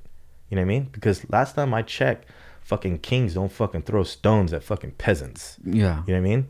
So it depends. It's all perspective. You know what I mean? Like uh, the, the, I guess the negativity and like the whole, like, that shit was cool. You know what I mean? Like, people did it because it was the cool thing to do. It was popular to yeah. be. It's easy to be negative. Yeah. It's actually hard. It takes a fucking extreme amounts of humility and effort to put it, give somebody positive reviews. Yeah. You know what I mean? Like, if you go, like, just say, for instance, you go on Google and you'll go, like, you look for a restaurant and you'll just see way more people talking shit than they would be saying this place is good to eat. You yeah. know what I mean? Like, I go to certain places and I think it's great. The reviews say otherwise. You know what I mean? So it's not, it's like almost like a lot of people are not fact checking like these stories, mm-hmm. right? And they're just like putting out this fucking slinging mud type shit. And you really got to be careful about those people, because at the end of the day, most people that sling mud are the really the ones that are the culprits. You know yeah. what I mean? Are the ones that are really throwing all the back shit out there. You know what I mean? Well, I, I mean, from uh, looking at it through that point of view, you know, um, it really makes people on a, a different level, a higher level, more professional level. It makes them look at those type of people sure. in a different light. Absolutely. Now, if you're entertaining a younger fan base and you're riling them up, hey, that's that's good and all. You know, there's your, your fans right there. But mm-hmm. if you want longevity in this community, you're kind of turning off those people who kind of are the uh, the ones that make all of this run. Sure. So if they keep seeing you in the mud and in these certain situations, sure, sure, they're yeah. gonna. they're going to think of you as that kind of yeah. person. And yeah. I know I've been in that same position so many times yeah. that maybe somebody that I could have worked with in the future now has a an idea of who I am as a person because some of the uh, situations I allowed myself sure. to be involved in. Like I in. said, you know, like, we're all human, you know what I mean? We all make mistakes, you know? Like, if we if we didn't make mistakes, we'd, we'd be fucking robots, yeah. you know? So, um, but it's, it's the, I guess it's the, it's the self-awareness to understand that you made a mistake, yeah. and that you confess to it to yourself, not necessarily to put it out in the open, you know what I mean? But to be honest with yourself and say, fuck, I fucked that up, you know? Like, and then learning from, exa- sure. leading from example, you know, Absolutely. and having yeah. what you've learned, uh, having that change with the way that you handle certain situations. Yeah, of course. Yeah. You always have to look at it like that, you know what I mean? Because if you don't, then you're just as guilty as the guys that are fucking throwing mud at you, you know? Like, you're you're just making an excuse yeah. to just say whatever you want to say and and and reasonably say that's the truth, you know? But re- in reality, you're really only hurting yourself, you know? When yeah. you put bad shit out there, because the energies that you put out in the world, that's what you get back. Definitely. You get back no matter what. I don't know what kind of crazy shit that goes on in the world, but if like if you're if you're attracted to something, that attraction follows back. Mm-hmm. You know what I mean? So like, when you put shit out there and that's bad or like has malice towards somebody or something like that, it's going to come back tenfold, and you're going to be like, what the fuck is going on? Why is that? You know? You know what's funny is that you're going to be the only one that knows that. Yeah. Nobody else is going to know. Knows. But I've but, done it before when I've done but something. You think in your mind on a subconscious right level, when everybody happens. else sees the same thing that you see, which is actually actually false. Yeah. You know, people don't know what you're going through unless you actually speak about it. Yeah. And be transparent about your life. But, you know, it's it's all exposed. You know, like when you see people write on things online or whatever, like when I talk shit or whatever, it's be just because of the experiences that I'm going through right then and there. Yeah. You know, and I wanted to kind of just throw... throw it out there so that maybe somebody else can use it as value. You know yeah. what I mean? Because at the end of the day, we all learn every day, right? If you don't learn something at least new every day, you're not living your life. You know what I mean? This is not a fairy tale book and it's scripted. You know, everybody's lives are different. Everybody's experiences are different. It's just how you how you present yourself in those ex- experiences so that you can add value to somebody else's life. That's it, you know? So whether or not you sell parts or you throw events or you whatever it might be in the industry, right? Um, there's always a problem to solve, right? And I think the main problem right now is everybody thinks they're fucking right, mm-hmm. right? Everybody's situation, they think they're the right person. Yeah. You know what I mean? And it's just like, dude, just put away and just have some humility to say, look, man, maybe I'm not right. You know, maybe there's two sides of this story. You know, maybe this guy's that that's talking shit is really not telling the truth. Yeah. You know what I mean? And it's just fact checking, really. You know, so I think at the end of the day, um, people just really have to just, I guess, be kind to one another, right? Or like just treat others as you want to be treated, so yeah. to speak, right? Because if not, you're just gonna get a whole bunch of fucking shit on your way, yeah. you know, eventually. So yeah, within these uh, past ten years of being in business, dude, I've I've had my fair share, seen a of, lot, you right? know, of, of online wars yeah. and, and things like yeah. that, dude. And no matter if we came out positive or negative, at yeah. the end of the day, I still felt like shit, yeah, because it was a situation that I did not have to go through. Sure, you know, it affects time that I spend with my family. It affects productivity yeah. at work, yeah. and like I said, it makes me look a certain type of way in the uh, in the eyes of maybe somebody that I look up to or. Sure. that I could work with in the future. Yeah. I mean, with anything, you you really shouldn't look at things as far as like what, who people perceive you as. You know, just be genuine. You know what I mean? Just be who you really are. And if you're that guy, then you're that guy. But at least you're genuine to yourself, you know? That's all that really matters. At the end of the day, you got to be good with yourself. Yeah. I think a lot of people don't really understand what that means. That means like, hey, dude, you really have to kind of do what makes you happy, what sets you on fire, and you'll have no problems. Yeah. You know what I mean? But when people throw shade, that's not that's not who they are. That's who they want others to perceive them as. You know what I mean? It's the internet, man. I don't live in the internet. Yeah. You know? I go make my business and I leave. And I and I focus on my shit. You yeah. know what I mean? Like I tell other people, it's like the amount of time that you focus on other people's shit, you're getting nowhere. You're not getting nowhere in life. And, and I think that can resonate with a lot of people that just for at least for our industry's sake, because I live there. Mm-hmm. I don't I don't do anything else other than import Honda shit right now. Now, do you feel that... Um... I mean, I see this happen so much in the race community. For two, two-part question, what do you think it is that... Uh, causes so much drama and, and pettiness in the race community, and um, what what do you think can be done for every party to uh, to change the, the climate? I mean, things are changing, but I mean, it doesn't seem like it's changing fast enough, man. Fuck, that's a loaded question, dude. Well, you're the fucking O G, so you better have the answer. Uh, it it's perception, like. I don't know how you can change people's perception because most of the people has already made up their minds. Yeah. Right? When you have people making up their own minds, it's really hard to change that. You know what I'm saying? Like if you think the sky is blue, you know, I can't change the way you think about that being blue versus being green or being red or whatever color. Yeah. You know, like you, that's that's what you think. That's what you believe. But once you have life experiences that show you otherwise, then you're never going to change. You're going to always be that guy that always has a chip on their shoulder or whatever, you know? It's it's really about yourself because nobody can control who you are except for you. You know what I mean? Even your family, you know? Like, yeah. you know, your mother or your father or whatever it might be, you know, you, you set your own pace of what you want to do with your life. Many people take the left and maybe many people take the right, you know? Who knows? You know, it just depends on what you want to do with your life. So with pettiness, yeah, the fucking internet is petty as shit. You know what I mean? People live off of petty. Mm-hmm. You know what I mean? People make money off of petty, which is completely fucking crazy to me. You know what I mean? Like I just don't, you know, like if a person, say for instance, a person cuts me off, I'm fucking pissed. Yeah. You know? But that's petty shit. Like, it's not like they fucking hit your car, yeah, right? Yeah, yeah, yeah. You know, so you're just like, I just brush it off after a while, you know? But some people will literally come home and go, fuck that guy.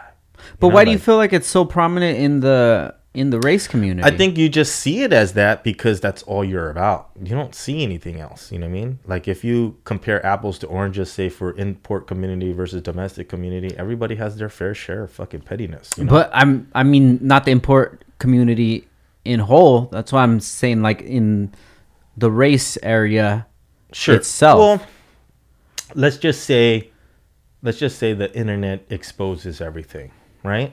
Like, it's just there to expose people. So the pettiness comes from people being part of something, right? Because like a, we were talking at lunchtime, is is it's human nature to try to be a part of something. When you, when whether or not it would be from being petty online to supporting one guy versus the other, yeah, or whether it be, you know, an association versus another, it's all fucking relative. You know what I mean? It's all pettiness shit that goes on behind closed doors, and then it gets exposed online, and then you really treat, see the true colors of the person, and then you just like, you make a decision whether or not to support that or not. Yeah. You know what I mean? But I don't support shit other than people that want to go racing, you know? Like, I really don't. Yeah. I don't. I I have too much on my table to to view other venues, you know, right now, right? So all I do is live within my space, within my means, you know? So, and I cater to the ones that really just cater to me, you know what I mean? Uh, and I try to, and I try to m- exceed their expectations, you know what I mean? Instead of trying to win somebody else over. Yeah. I'm not, I'm not, I'm not online trying to win anybody over, you know, I'm doing my shit. And at the end of the day, I go home and I'm happy, you know, I, I accomplished something. I made some progress today. Yeah. You know what I mean? I can't sit online all day and just fucking banter back and forth with somebody that fucking is not doing anything for me. You know what I mean? And I think a lot of times is, is, how it it snowballs into this effect of maybe changing other people's perception on the import community. It's because the notoriety that negativity gets, you know, it's just like with anything, like reality shows or whatever. You just watch a bunch of people in fucking the Jersey Shore doing dumb shit, and yeah. you just oh, like just watch the shit, like being stupid, you know? Yeah, it's just weird. Like uh, it's this weird gray zone of not being productive, you yeah. know? Like, I see people, like, I had this discussion with one of my friends, was like, you know, like, like this whole, this whole drama between two people, right? And I think most of you guys know, but I'm not going to even put it out there because it's old news, yeah. right? But I just want to set it as an example. It's like, some people will come to me and say, which side are you on? I'm on my motherfucking side, right? Yeah. I don't give a fuck what they're doing, right? At the end of the day, I'm doing what's best for what I'm doing. Yeah. I don't need to spend or allocate time on anything else. I'm focusing on my shit. That's why I went from a fucking twenty-foot cubicle garage to a fucking thirty-eight hundred square foot shop in fucking less than six years. Yeah. You know? Like, I'm just focused on my shit. And I told these people, was like, and they run businesses too. And I said, dude, if you allocated your time as much as you do about this question you're fucking asking me, I should be asking you for a sponsorship. Mm-hmm. I don't need, I, you know what I mean? A lot of people approach me and go, hey, hey, you know, can you help me out? And I, and I help a lot of people out, you know? And that's why, you know, we we are who we are right now, is because we give back. You yeah. know what I mean? We we love the, we genuinely love the community. We take it all in stride, good and bad. You know what I mean? I don't fucking care. Like, it doesn't, it doesn't do anybody any good to keep riding that train to a point where you're hurting somebody else. Because at the end of the day, they're only hurting themselves. And I tell people all this all the time. I said, dude, you're spending a lot of time with this bullshit. Yeah. When you could be fucking next leveling your fucking own business. You know what I mean? Like, there's certain businesses out there that's been around for a decade and they're still in the same place. Yeah. They're still doing the same bullshit because they're spending too much time on the fucking internet with bullshit. Yeah. You know what I mean? That bullshit is not putting an extra ten pairs of shoes on, on your kids' feet. Yeah. You know what I mean? I'm, I'm blessed enough to go anywhere I want to go, and my kids can get anything they want, and I don't even have to fucking flinch. You know what I mean? Like, if you want that, sure, go ahead. Grab yeah. a couple. You know, it's it's not a problem for me. You know what I mean? But I deserve, my kids deserve that. I deserve that because I work my fucking face off. I don't fuck with nobody. I just do my shit. You know what I mean? And I think a lot of people need to realize that in this community, because a lot of them are stagnant. You know what I mean? Like, if I look at the picture as a whole, nobody's doing anything innovative anymore. Nobody's doing the fucking cool shit like where we used to do back in the day. You know what I mean? Inventing the wheelie bar, um, new piston designs, new rod designs, new fucking cylinder head development, new, you know what I mean? All yeah. these guys that are paying attention to that and doing that, look at them. They're fucking building multi-million dollar businesses while you're sitting behind the fucking keyboard going, whose side are you on? Motherfucker, go get yours. Stop worrying about what he's doing. Yeah. You know what I mean? At no, the end definitely. of the day, it's like, you're wasting your fucking time. Like, you can press the reset button and do it all over again. You got one fucking life. You can't do it again. Yeah. You know what I mean? You're gone. You're gone. You're either gone. You're here today and you're gone today. You know what I mean? I can go home. I can leave this podcast and I might not make it home. You got to live your life like that every single day, man. This shit is not a game. And these people are playing fucking Pac-Man online. You know? Yeah. It's so weird. You being a respected member of the race community, um, not just here in the West Coast, but overall, what would be some um, advice that you could give, uh, not only of the recent events, but just everything that's gone on this year? It seems like every month there's there's a different yeah. show and move, going the on. Internet moves very fast. And I, I know that uh, most of them are going to be listening to mm-hmm. this for hints of somebody talking shit or something, yeah, you know, yeah. and you're not going to find that here. Yeah. Because, like, I want everybody to succeed. I wish everybody listening right now, whether you love me or you hate me, I wish you guys succeed. I wish you the best, and I wish you happiness within your life. Because whether you have happiness or sadness within your life, that has zero effect on me. Yeah. You know, but in my heart, I would not wish to, bad on anybody. Absolutely. You know? But it just seems like there's a real lack of O Gs in the community who take uh responsibility for what is going on and try to rectify situations sure. and to sh- to be a better uh leader of example. Yeah. And, so, I, and I tried to do that. You know what I mean? I reached out to people and tried to make sure that uh, they get their, you know, the, everybody wants to get their two cents in, right? Yeah. Everybody wants their agendas filled in some type of way, right? So you it's a sensitive subject, but at the same time, I think um, as long as they can really have enough humility to sit back and go, yeah, I'm, I maybe fucked that up. You know? Yeah. I think that's progress, right? Yeah, you don't definitely. necessarily have to have to say sorry or whatever. That's on you. That's your prerogative, you know? But um, yeah, man, it's it's tough, you know? I, I really don't have an answer for that, you know? You just kind of... As I don't consider myself O G because there's a lot more people that came before me, you know? I was the one that was watching the O Gs. Came before you, but yeah. are not active in the community still. Sh- sure, I guess you could say that. Um, because there's definitely a lot of people just like in, in music, the rap community, you know? There's certain rappers that came sure. along and they're not around anymore. So I can't look at them and give them the same respect for somebody who has... come into it and stayed in it like yourself. You say you've been in sure. twenty-five plus years and you're still in it. You're still innovating. You still have a successful business. So if you're not going to call yourself that, you that's don't what have I just to, said. Man, I don't follow me, man. I'm stupid. You know, I should have, I should have went to fucking, you know, as much as I hate to say it, drifting F D. Or whatever, you know, I just made a fucking million dollars, you know, like, fuck, man. I should have followed Steph's idea, you know, I'm like, god damn. Hey, Steph's killing it right now, dude. His you YouTube know, like, videos are fucking it. on fire, man. Yeah, Shout man. out to Papadakis. He's, he's, yeah, he's doing it, man. I'm so, like, I can't say I'm proud of him, but, uh, you know, I am. You yeah. know, I'm like, he's the guy that still stuck around, and I think a lot of, a lot of older guys, there are a lot of O Gs, so to speak, really look up to him because he still did stick around and he's doing it. You know, yeah. like, you know, a lot of those guys have regret in their heart, just mm-hmm. a little bit, you know, and just said, damn, I wish I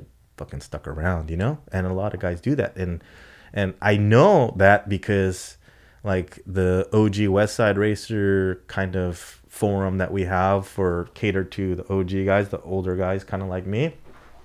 and even the older generations before me are in there, and they always talk about the past, you know what I yeah. mean? And when you always talk about the past, that means you have some type of regret to where you should have, you, you could have continued, yeah, right?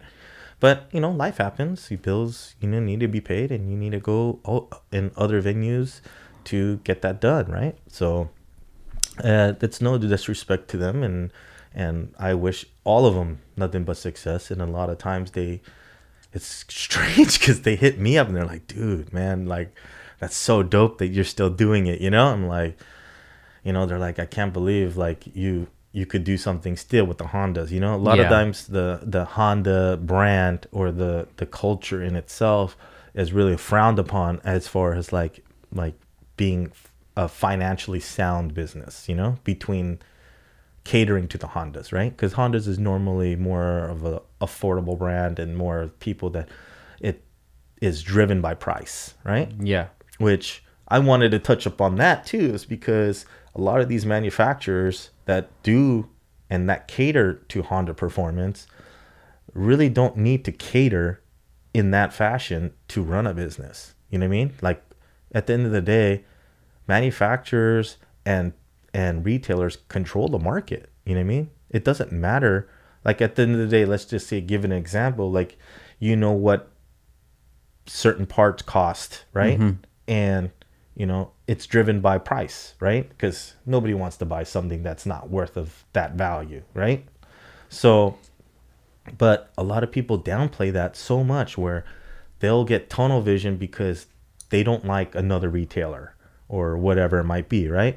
So they'll continue to to try to steal that customer, right? Yeah. But in reality, all you're really doing is hurting yourself and your business and the manufacturers and everything else, right? So it all trickles down. But if everybody kind of was like, look, man, this is what it's supposed to be, and just stick to this, if the demand is there, they'll buy it for whatever amount of price that you set the price to. Get what I mean? Yeah. It's like, why downgrade your product when you know that your product is this, this of value, you know? You know, it's funny that you just mentioned that. I was having this conversation with somebody um, last weekend. And uh, when we first came out with the spike lug nuts, mm-hmm. that was like such a new and innovative product that nobody's ever really sure. had on the market, right? No. So I knew how much it cost me to make it. And general business is you want to make a certain percentage to sure. make it worth it. Yeah, absolutely. So we were selling the spike lug nuts.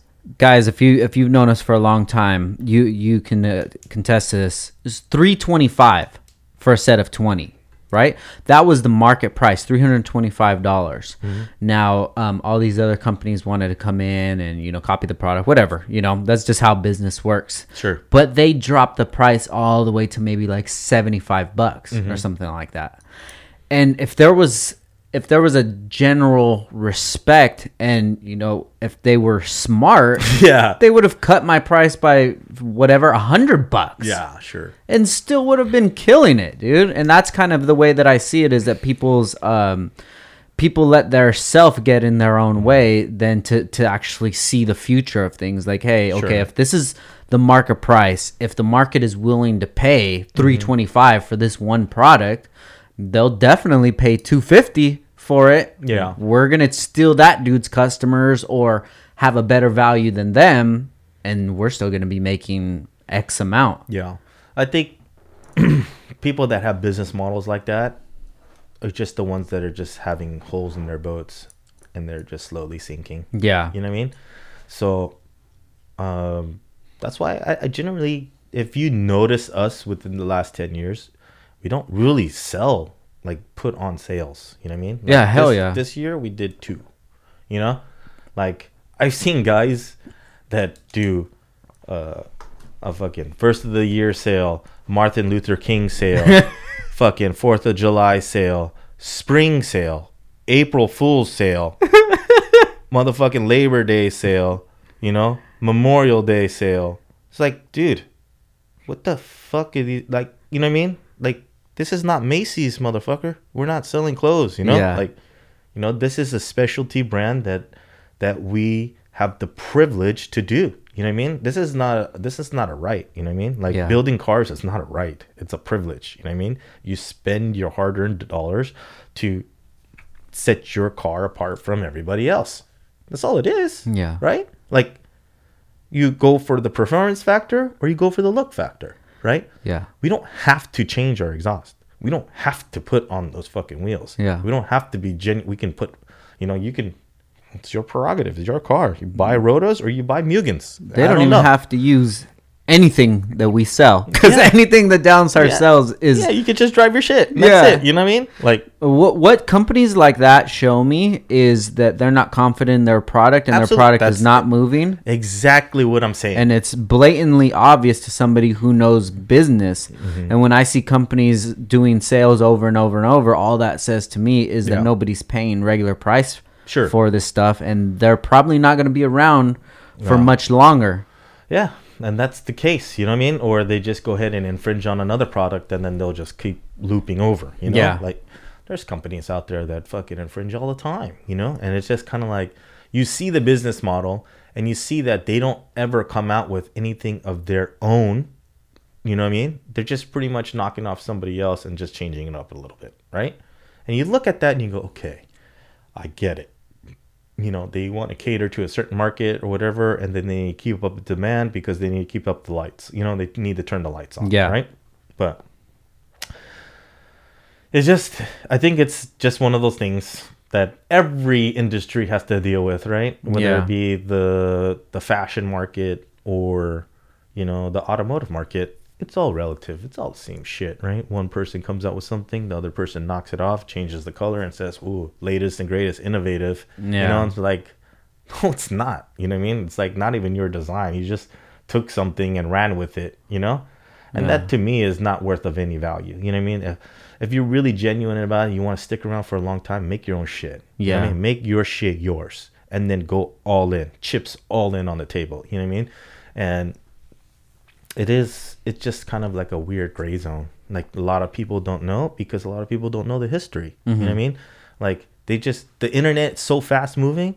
It's like one person puts up a post and it's like innovative. And you're like, dude, we did that shit in ninety-four. You know what I mean? There's nothing innovative about it. We just bring it back up to market because the market, we were way ahead of its time or yeah. whatever it might be, right?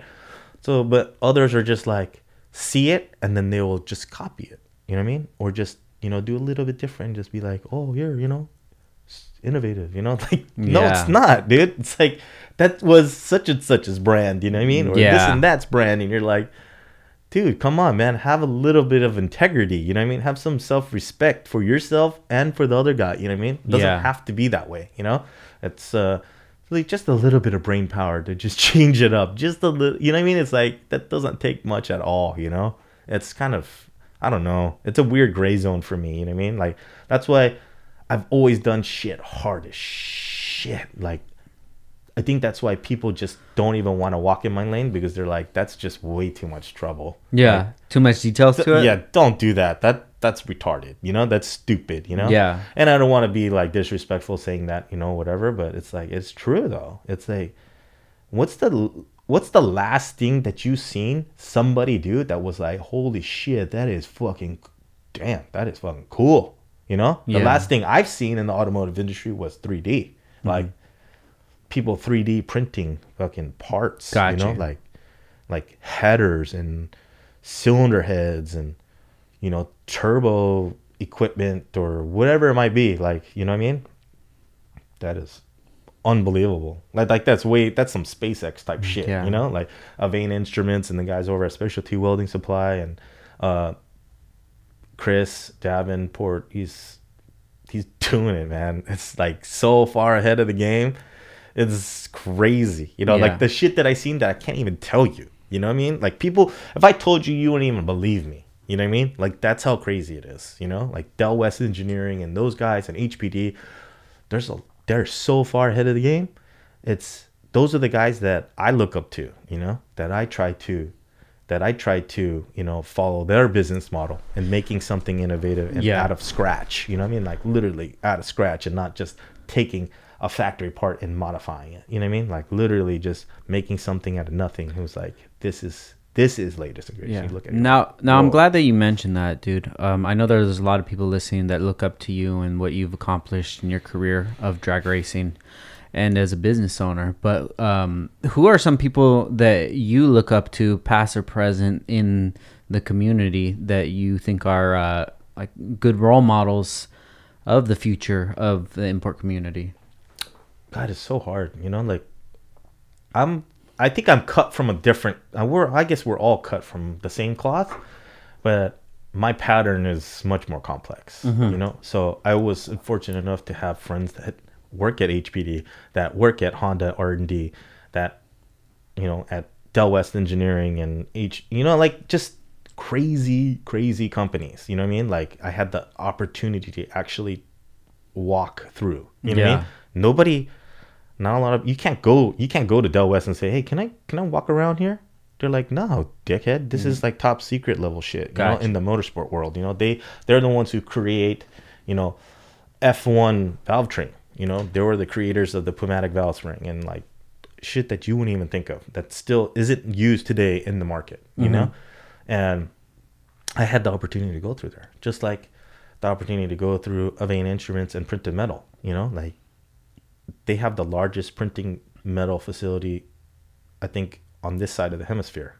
Like, other than the U K, these are the guys that do it. Yeah. And I, and I can walk through there like with no problems, you know? And so I have the opportunity to work with engineers like that, you know what I mean? And see and develop product. And then I use those ideas and go, I can do that too. You know what I mean? And but that's what I want to put out to the market. I want to put out something that is like intrinsically fucking crazy. Like, it could be timeless ten years from now and be like, whoa, that's cool. You yeah. know, like nobody's doing what, what, at least what I'm doing yet. Yeah. You know what I mean? And I think it's just, you know, I wish that people will have enough drive to do their shit themselves. And there's a lot of guys that are doing it right now, or at least trying to, and I commend them, and I'll help them whenever they, that it's possible to help them. You know yeah. what I mean? Changing the game, you know what I mean? Like doing something new, doing something different, you know, is what I resonate to the most. You know what I mean? Like there's a lot of cookie cutter shit. Yeah. Like, and you could see it within the last five, six years, everything's been kind of like the same shit on cars and yeah. same different things here and there, you know? It's like not different, you know? And that's why I try to keep my business model kind of like the Apple, you know what I mean? I have the same product, but I better it every time. Every time. I won't leave something alone. Yeah. You know what I mean? I'll wake up four in the morning because my fucking hamster wheel of a brain does not stop. Like it, I'll wake up four in the morning and I'll put it in my notes and then I'll go back to bed, you know? And I'll use that idea later in my business model.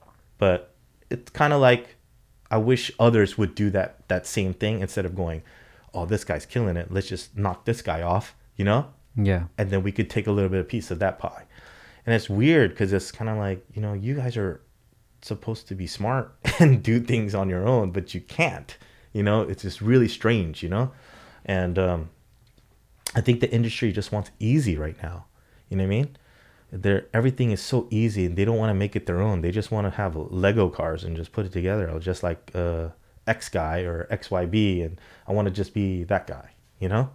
And I just like, so, no, but do that, what you're doing, you know, like Big Mike and those guys in the car scene, they're doing shit on their own lane. And that's why they are who they are. And that's why people look up to them. Anybody can do the same thing. You just got to stare at shit long enough to go, maybe I could do that, you know? Yeah. And put in the effort to do that. You know what I mean? You could take a similar product and you could still change it up. You know what I mean? You can buy a product and say, I want it this way though. And then you could physically change it. And then you could probably make a whole different product from that. Yeah. You know what I mean? It just takes that first step, you know what I mean? To do that. And that's kind of like how I do things, you know what I mean? Like I look at something and I stare at it along and I'm like, okay, I'm going to do this. I'm going to try it. I'm going to do it. I'm going to go all the way. I'm going to finish it. Whether it takes one year, two years or whatever, it's going to happen. Yeah. Right. So that's kind of, I just run how I, I run my business model. I still have maybe six or seven products that I still like to release that nobody has seen yet. Yeah. Um, but maybe I'll do it. Maybe I won't. You know, it's just one of those things. It's just, it's, uh, I'm looking to other venues already and I'm already moving and making those moves. So I'm probably on the, the last bit of the Honda stuff for me, you know what I mean? Really? Yeah, yeah. And it's probably going to be some news to some of you, but uh, most of the guys know that I'm I'm already making moves into other manufacturers, you know, stuff like that. So Um, yeah. So what's your main reasoning for that?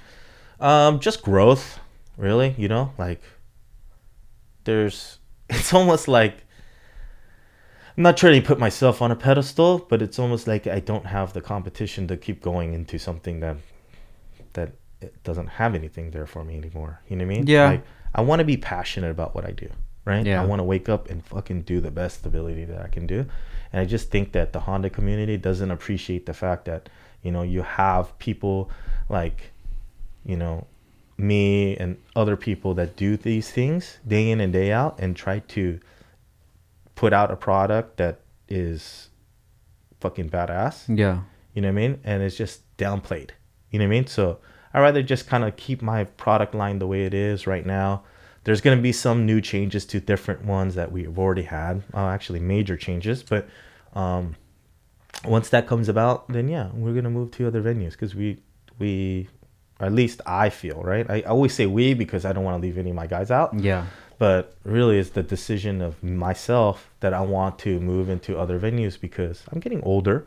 I like better things, right? I like better cars. I like, you know, mm-hmm. I like what I like, you know? So um, there's certain goals and stuff that I want to achieve in, in my time here as far as like the automotive industry goes. And one of those goals is to do stuff with Porsche and do stuff with B M W and and those at a manufacturing level. Got you. Not like as a specialty equipment level. You yeah. know what I mean? Like what I'm doing now. So, yeah, my gears are shifting pretty quickly. Whoa. And that's going to happen within twenty twenty, like within next year. Fuck. So, yeah, I have like six other products left that I'm going to pretty much focus on trying to finish and then just let everything run like a well-oiled, like a well-oiled machine and then move on to other stuff, you know? So, yeah. But, you know, that's that's when, you know, you have to have the right people in place, you know? And I kind of get, I'm getting there, you know what I mean? So, so, so can you give us a, a tip on what parts you might be coming out with in the future? Probably not. All um, right. Yeah, I. Uh, you know, gonna, the guys are listening with their notepads right now, right? They're fucking gonna be pretty cool, though. You know, at least for me. You know what I mean? Yeah. It's satisfaction for me. It doesn't have to be for everybody. Yeah. Like I said to everybody, uh, what I make, it's not for everybody. Yeah. You know what I mean? Like what I make is for the serious, hardcore drag racer that knows what they're doing. You know what I mean? And a lot of them um, can learn and do what we do and understand why we do things with our product. And why we make them a certain way. But most of them, their egos are so big that they won't listen and they just want something that is bolt in and go, you mm-hmm. know? And I don't, I'm not with that. You know what I mean? I love to make my shit its own. That's why our car is what our car is, you know? You don't, you're not gonna see a Ghost Rider out there. Yeah. That has the shit that we have. We have one of one, you know? Nobody can make the header that we make. Nobody can do the fucking intake manifold that we have. Nobody has the front end that we have. Mm-hmm. Nobody has the, you know, the parts that we try to run and put on the car, you know, as far as like chassis wise, right? Yeah. But as far as like the development of suspension, that's my forte. So anybody can buy the same shit that's on my car, you know, like that's literally bolted on my car is what I sell. You know, I, it's funny how we were talking about that the other day. There was one guy that was complaining that the part didn't fit on his car. Yeah. We took that same exact part and we sandblasted it and put it in my car. And that fucking car is running. Now, obviously, you see it. It's performing, right? That same part that that guy complained that did not work for him is now putting down like one thirty-nine, one forty, sixty foots consistently, no problems, right? Yeah. They're like, oh, well, this thing is this way or that way. I don't feel that that's that's how it should be. I said, sure, let me just get it back. Here's your money back. You know, that part is on my car. Just so that I just want to know for confidence of my own self because I put a, my heart and soul into every part that I sell. So I take that part and I put it on my car and I go, here it is. This is yeah. what you said that didn't work for you, you know? And they're like, they can't say shit. They're like, fuck. He's a dick. Yeah. So, but that that's just that that's for me. You know what I mean? I don't care for anything else. You know, like as far as a customer standpoint, I want everybody to far exceed and be happy with the product that we have. You know, if not, just give me a call. We'll fucking take care of it. No problem. You know what I mean? Yeah. But that's the game we play. We play with people that don't know much, that don't want to listen, that don't want to learn. you know, and it's discouraging almost, you know what I mean? Now, do you feel like this was a, a natural progression, or do you feel sure. like things that have has happened turned you away from the Honda community? No, I don't think so. If it turned me away, I should have done it a long time ago, you know? But it's just when you get older, you want to play with different toys. Got you. You know, that's all it is. It's just my own personal thing. Like, I don't have to do Honda shit. Yeah. I don't have to do cars. Yeah. Like, I, my other passion that I'm going to run into is the food game. Completely different from what... That's my second... Really? Yeah, my second vent, um, business venture is into food. So after I finish what I need to finish here, you know, in the, in the automotive realm of things, and then move into a totally different manufacturing area, um, yeah, I'm already starting the food thing. Like, I'm kind of, you know, dotting my I's and crossing my T's and... making sure the P and L's are right, and making sure, like, you know, the cost of entry isn't high. Yeah. And then we're going to try it out. And obviously, it's all going to be a lot of work. Nothing is going to be successful without an obnoxious amount of work. Yeah. But I think I can handle it, you know? Yeah. Um, so I want to get into that. And um, that's pretty much where, you know, give and take. You know, I'll always be in the, in the automotive industry some way or another, I feel. But who's to say that the food game's not going to blow up in my face, and I'm just going to be completely out of the automotive game and just say, fuck it. Is this going to be a, like a brick and mortar or like a no, catering kind yeah, of? Yeah, I think we're going to do food trucks first. For food trucks. Because it's low overhead. Yeah, yeah, yeah. And, you know, the risk involved in it is very low. Yeah. Or at least for in my eyes is low, you know. And um, I think I can I think I can do it, you know what I mean? Like, I, I, I am pretty confident in my cooking. Hell yeah. My culinary skills, so... Um, I don't know who was talking about it at, at H Day. They were talking about your uh, your pit at World Cup. Dude, hundreds of people walked through my shit, dude. Like, like for instance, if Jason Miller allowed me to allowed me to sell food there, I would fucking close their concession stand in three hours. Is that a conversation you guys have had? No. That's you just should. The, that's the conversation I have in my own mind, but. You know, we'll see where it goes. You know, I'm not going to try to step on anybody's toes, but, you know, I'm my pit's always open to everybody. You know what I mean? Like, every yeah. time I go anywhere, in any racing venue, um, hundreds of people come to us and say, do you have this or do you have that? And we don't even shy away from them, you know? Like, you need it, it's all good. You know, even the people that necessarily don't even like me, mm-hmm. you know? Come to me and go, hey, you, you know, have some. And look at them a little funny and go, fucking here you go, you know, like you're like, holy shit, yeah, he is cool, you know, yeah. Like I had a bad perception about him, but you know, that's that's what it is. You know what I mean? People live in the internet too much. I think that's one complaint that I did hear um, about uh, like fellow racers is mm-hmm. that they um, there's kind of like a clique, and if you're not part of it, they'll just that's strange. Yeah, do you is that? A real thing? Because I'm just hearing yeah, this from absolutely that's a real thing mm-hmm. you know, like that's that's somebody's model that actually put it out there, and then was really controversial that people didn't resonate it did it resonated didn't resonate at all with anybody. Everybody's like, fuck that guy, he said that, you know. And it was like it was a shock to the community, but it was really more so like, you know, I feel like it was more of a marketing thing, but then it kind of became reality for a lot of people. You know, because I don't see what goes on. You know what I mean? I'm just focused on my shit. Yeah. You know? And when people come to me in my pit, I help them. Yeah. No matter what. Anybody can come to my pit.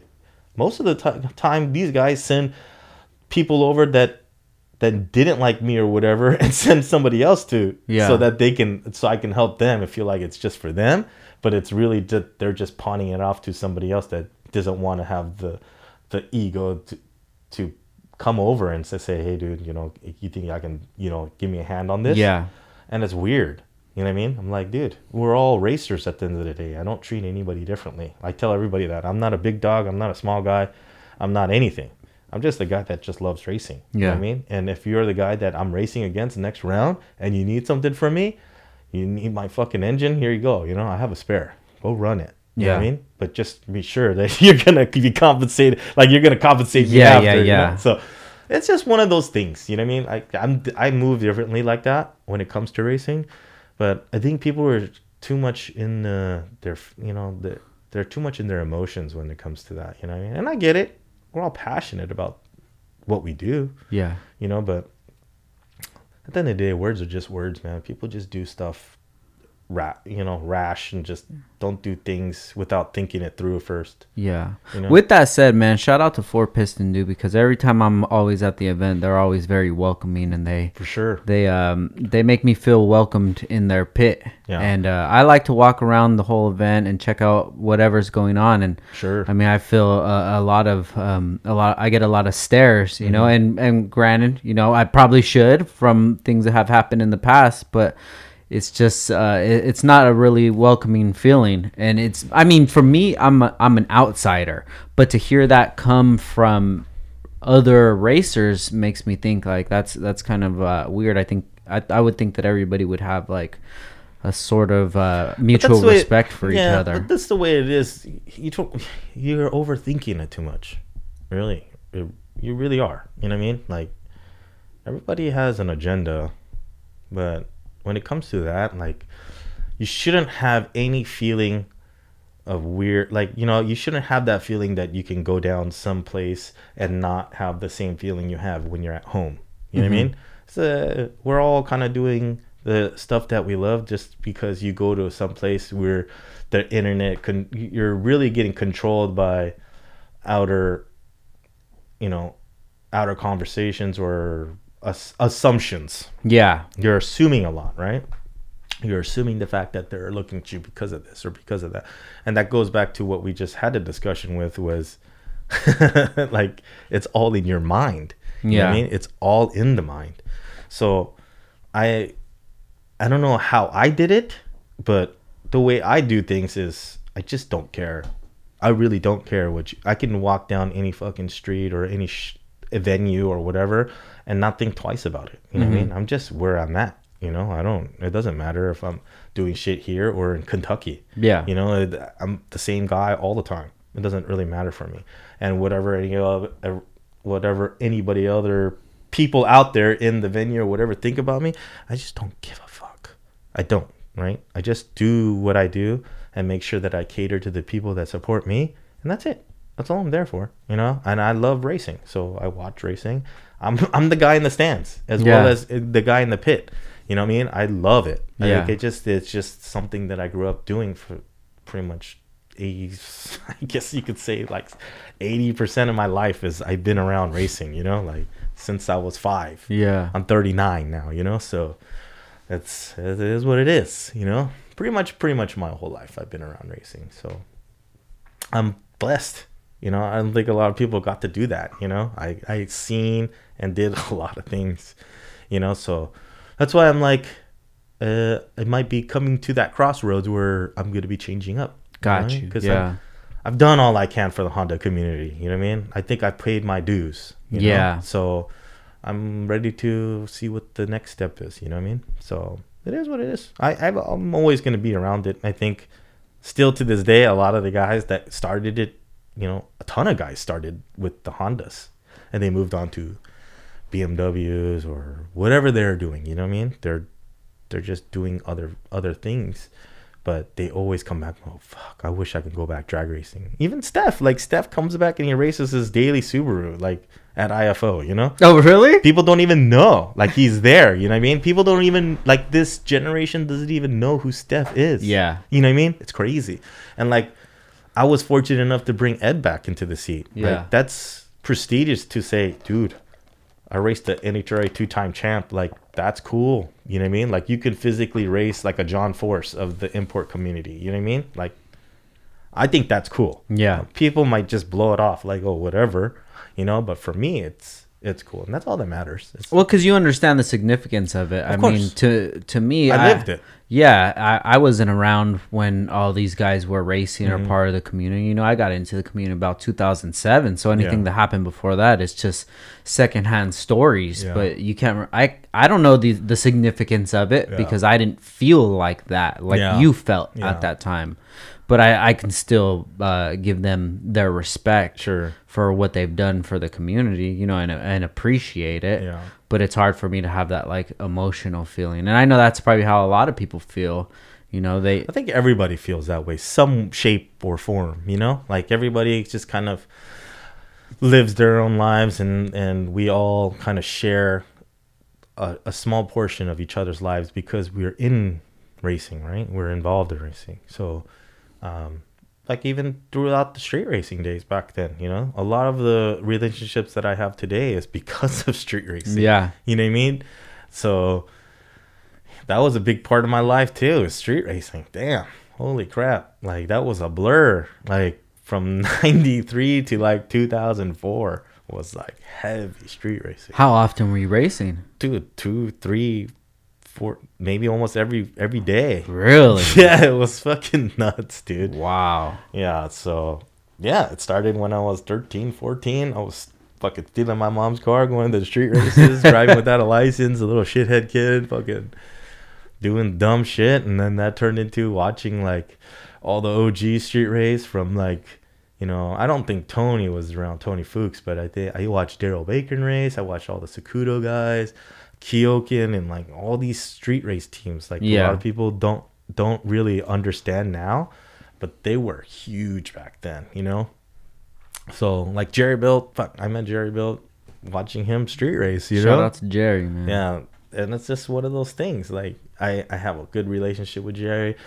Um Just as much as all the other guys, like Lucky Racing, there was H D S back in the day. There's so many teams, dude. It's so fucking cool. Like, I got to live that, you know? I got to live it when it was starting up. Yeah. When it got to the biggest that it's ever been on a pro level, on a manufacturer scale. And then I saw it go away. And then I saw it come back. And then now I'm making a business out of it, you know? So I never left. I just always try to found, find something that can keep me around, you know? And now that I'm established and I'm done, it's like, I don't know how much more I can give, you know? But like, I, I, I just was fortunate enough to have built those relationships and longtime friendships because yeah. of racing, you know? And I wouldn't have it any other way, man. I think it's great. And everybody that I deal with now, it's for a reason, you know? Some way, shape, or another, good and bad, or it's for a good overall re- reason, I think. You know. So let's get a little more back into F C S and the, the products that you offer. Sure. So um, you've been really big for the uh, all-wheel drive stuff. It's hot now. Yeah. yeah, it's been it's been a long road, man. It's been uh, it's crazy about that story is because like when I first got into that, I was always approached by guys from like Jamaica and, you know, the Caribbean, and then there was U K and a couple other places that were doing rally stuff, and mm-hmm. they're like, we need uh, somebody to help us do an all-wheel drive. All-wheel drive wasn't new. It was always been around, you know? Like, there was a couple guys that, that were, like, in Super Street Magazine. I remember particularly one, Integra, that got, that he did his conversion. I don't know where he's from. I think he was from somewhere in Cali.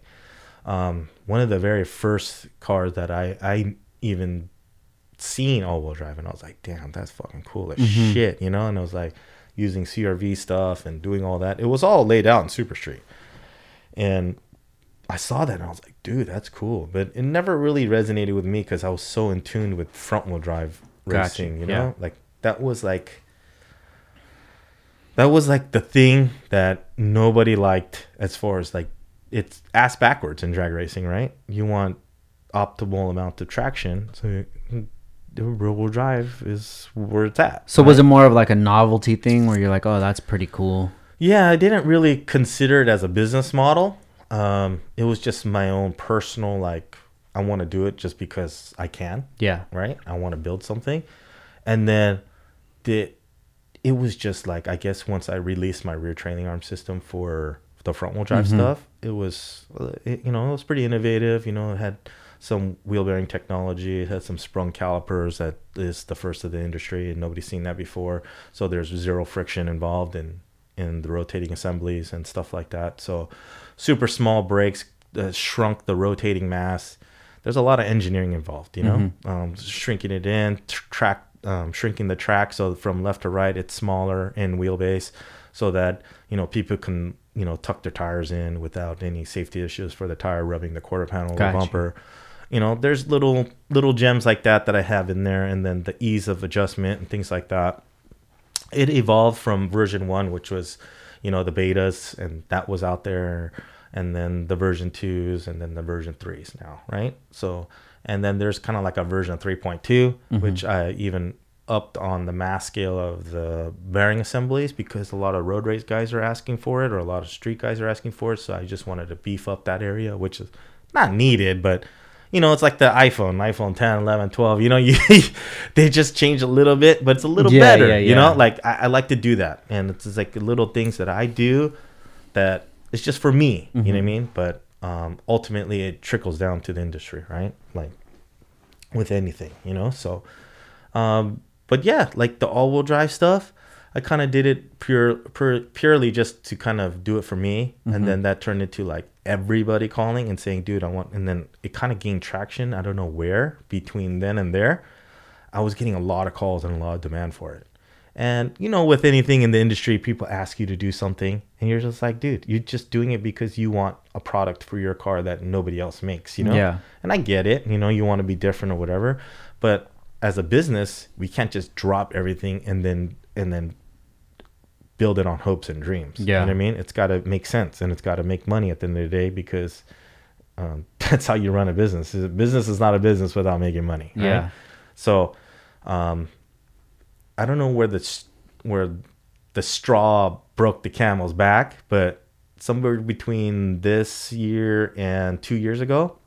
I think it was Steve-O's E G yeah, well, from C L M, yeah, right? I Steve think that was, was a big popularity point in yeah. that that car. Yeah, C L M um, definitely put the all-wheel drive on the drag racing map. Um, that's for sure. You can't take that away from him. He like did that shit, and it literally shifted the industry overnight. Yeah. Right? Uh-huh. And fortunate enough for us, we have a good standing relationship with C L M and the Tri-State guys and stuff like that. So now we are. Um, bringing out, uh, or he is bringing out another car mm-hmm. um, that is going to be all-wheel drive and that is going to be catered to the F C S brand. Wow! So yeah, we partnered up and sick. Yeah, it's, so it's kind of like it was. It's a good feeling to know that the the car that put all-wheel drive on the map is supporting our brand. Yeah, you know what I mean, hell so yeah, it's dope. I'm super excited to work with Steve-O. Very cool. And C L M, dude, they know what they're doing. I don't have to figure it out or yeah. doing anything with them. So we really kind of simplified the kit for us as far as like a bolt-in standpoint. Like they can literally bolt in a kit of ours in two and a half hours and you can have a front-wheel drive car be all-wheel drive. Yeah. With our kit. Like two and a half hours. Basic tools. And your car is going to be all-wheel drive. Yeah. Like a bolt-in, you know? Like that's cool as shit. Yeah. So I'm, I'm super excited to work with them. Um, but that, yeah, that's kind of like how the all-wheel drive came about. It was kind of just like a personal thing. And then that turned into a business model again. You know what I mean? Like, I didn't think that it was going to blow up the way it did. But I'm glad it did because it set the industry on fire again. Yeah, you know what I mean? Yeah. It needed that extra Definitely. push because it was really stagnant. And, like, nobody was coming out with anything fucking cool. You know what I mean? Now it's like the all-wheel drive tip is there, and, and everybody's doing all-wheel drive, and there's all these new manufacturers popping up left and right, and they're all trying to, you know, get in on the piece of the pie, you know. Mm-hmm. And I get it. That's cool, man. I think the more, the more, the merrier, because that just drives us more. You know what I mean? Yeah. And we just drive to develop a fucking superior product that we can put out and say, you know, this is this is us. You know, this is our brand. So. It's exciting, and uh, it's doing extremely well. Um, we had a hardship between then and there with, obviously, you know, mainly because the lack of help that I have. And it's really hard to find in yeah. Cali, especially. Yeah. Like, it's just tough, you know? Like, because we're basically middle class. We're, we're the, we're the blue-collar people, you know what I mean? There's less and less of them here mm-hmm. in California. California is now, I call it California. You know, it's like yeah. everybody wants, everybody wants free. Everybody wants everything for no work. And yeah. it's like, you know, it's just, it, I don't know. It's just weird. So I ran through, I hired and fired a lot of guys throughout my time, you know? So until we get somebody that fits the bill, you know, I got to do it, you know? So, and I love to do it, you know what I mean? Yeah. But to cater to over, you know, a certain number of product is tough. You know what I mean? The demand is obviously there for us. And most of the stuff, you know, I got to do. You yeah. know what I mean? So I'm fortunate enough to have Brian. Brian helps me out tremendously. And, you know, all the other guys that came and went, you know, they they helped us continue, you know? Like, yeah. So Um, but yeah, like that was, you know, anything in manufacturing on my level, I think is a fucking nightmare. You know, like people don't want to do it. They want easy. They just want to fucking just put some part on a stock part and just go for it. And I could do that in fifteen, fifteen to twenty days. Yeah. Like it doesn't take me a long time, right? I can develop a part, put it into waterjet or to laser, and cr- develop a part within that within two weeks. Not a problem. But if you've seen my part line, there's a lot of stuff going on. There's laser parts, there's C N C parts, there's heat treatment parts, there's parts that have to go through a certain process. You know what I mean? Like it's it's not like, oh, just the cookie cutter, here you go, weld it, wham, bam, thank yeah, you, ma'am. Yeah, yeah. It's like shimming and, and clearancing and and there's a lot of intricacy involved, especially when you're coming into sprung calipers and you have distances and, and each part has its own tolerance and you have to match that tolerance with this part and then you're welding it and then there's movement in the welding. You know what I mean? There's a lot going on instead of just taking a fucking stock hub and just throwing it on a, a tube and just saying, here you go, you know, eighteen hundred dollars. You know what I mean? It's like, no, dude, it's not, I don't do that. You know what I mean? I have to create a hub. I got to create bearing systems. I got to create caliper systems. I got to create the proper spring rate in that caliper in order to make it function properly. And then the rotor, and then the rotor, and it's got to be a certain way, and it's got to be grounded a certain way, and it's got to be heat treated a certain way so that it lasts long. You know what I mean? Yeah. So there's a lot more processes to our product than, you know, a counterpart. You know what I mean? That's in similar in the market. So um, same goes with the all-wheel drive stuff. You know what I mean? All-wheel drive is... has to be good, you know, like everything that we did and everything that we put into that is, and lack of better words, uh, nobody will do. Mm-hmm. You know what I mean? Like just nobody will do, you know, like nobody's going to heat treat their product. I don't yeah. think one guy out there is heat treating fucking products, you know, like at our level. Yeah. You know, so it's kind of like, what? Like, why would, you know what I mean? It just doesn't make any sense. But I get all these I get all these ideas and stuff from the guys that I work with, you know, the guys that do off-road stuff and do class ten trucks and build fucking trophy, build fucking off-road Baja one thousand, you know, trucks that have to run one thousand miles and survive, you know? Like yeah. I, I take ideas from those guys and, and I take advice from those guys and then I trickle it down into my product, you know what I mean? But naturally you can't see it, right? But it's in there, you know what I mean? The technology is in there, you know? So, and we, we cater to...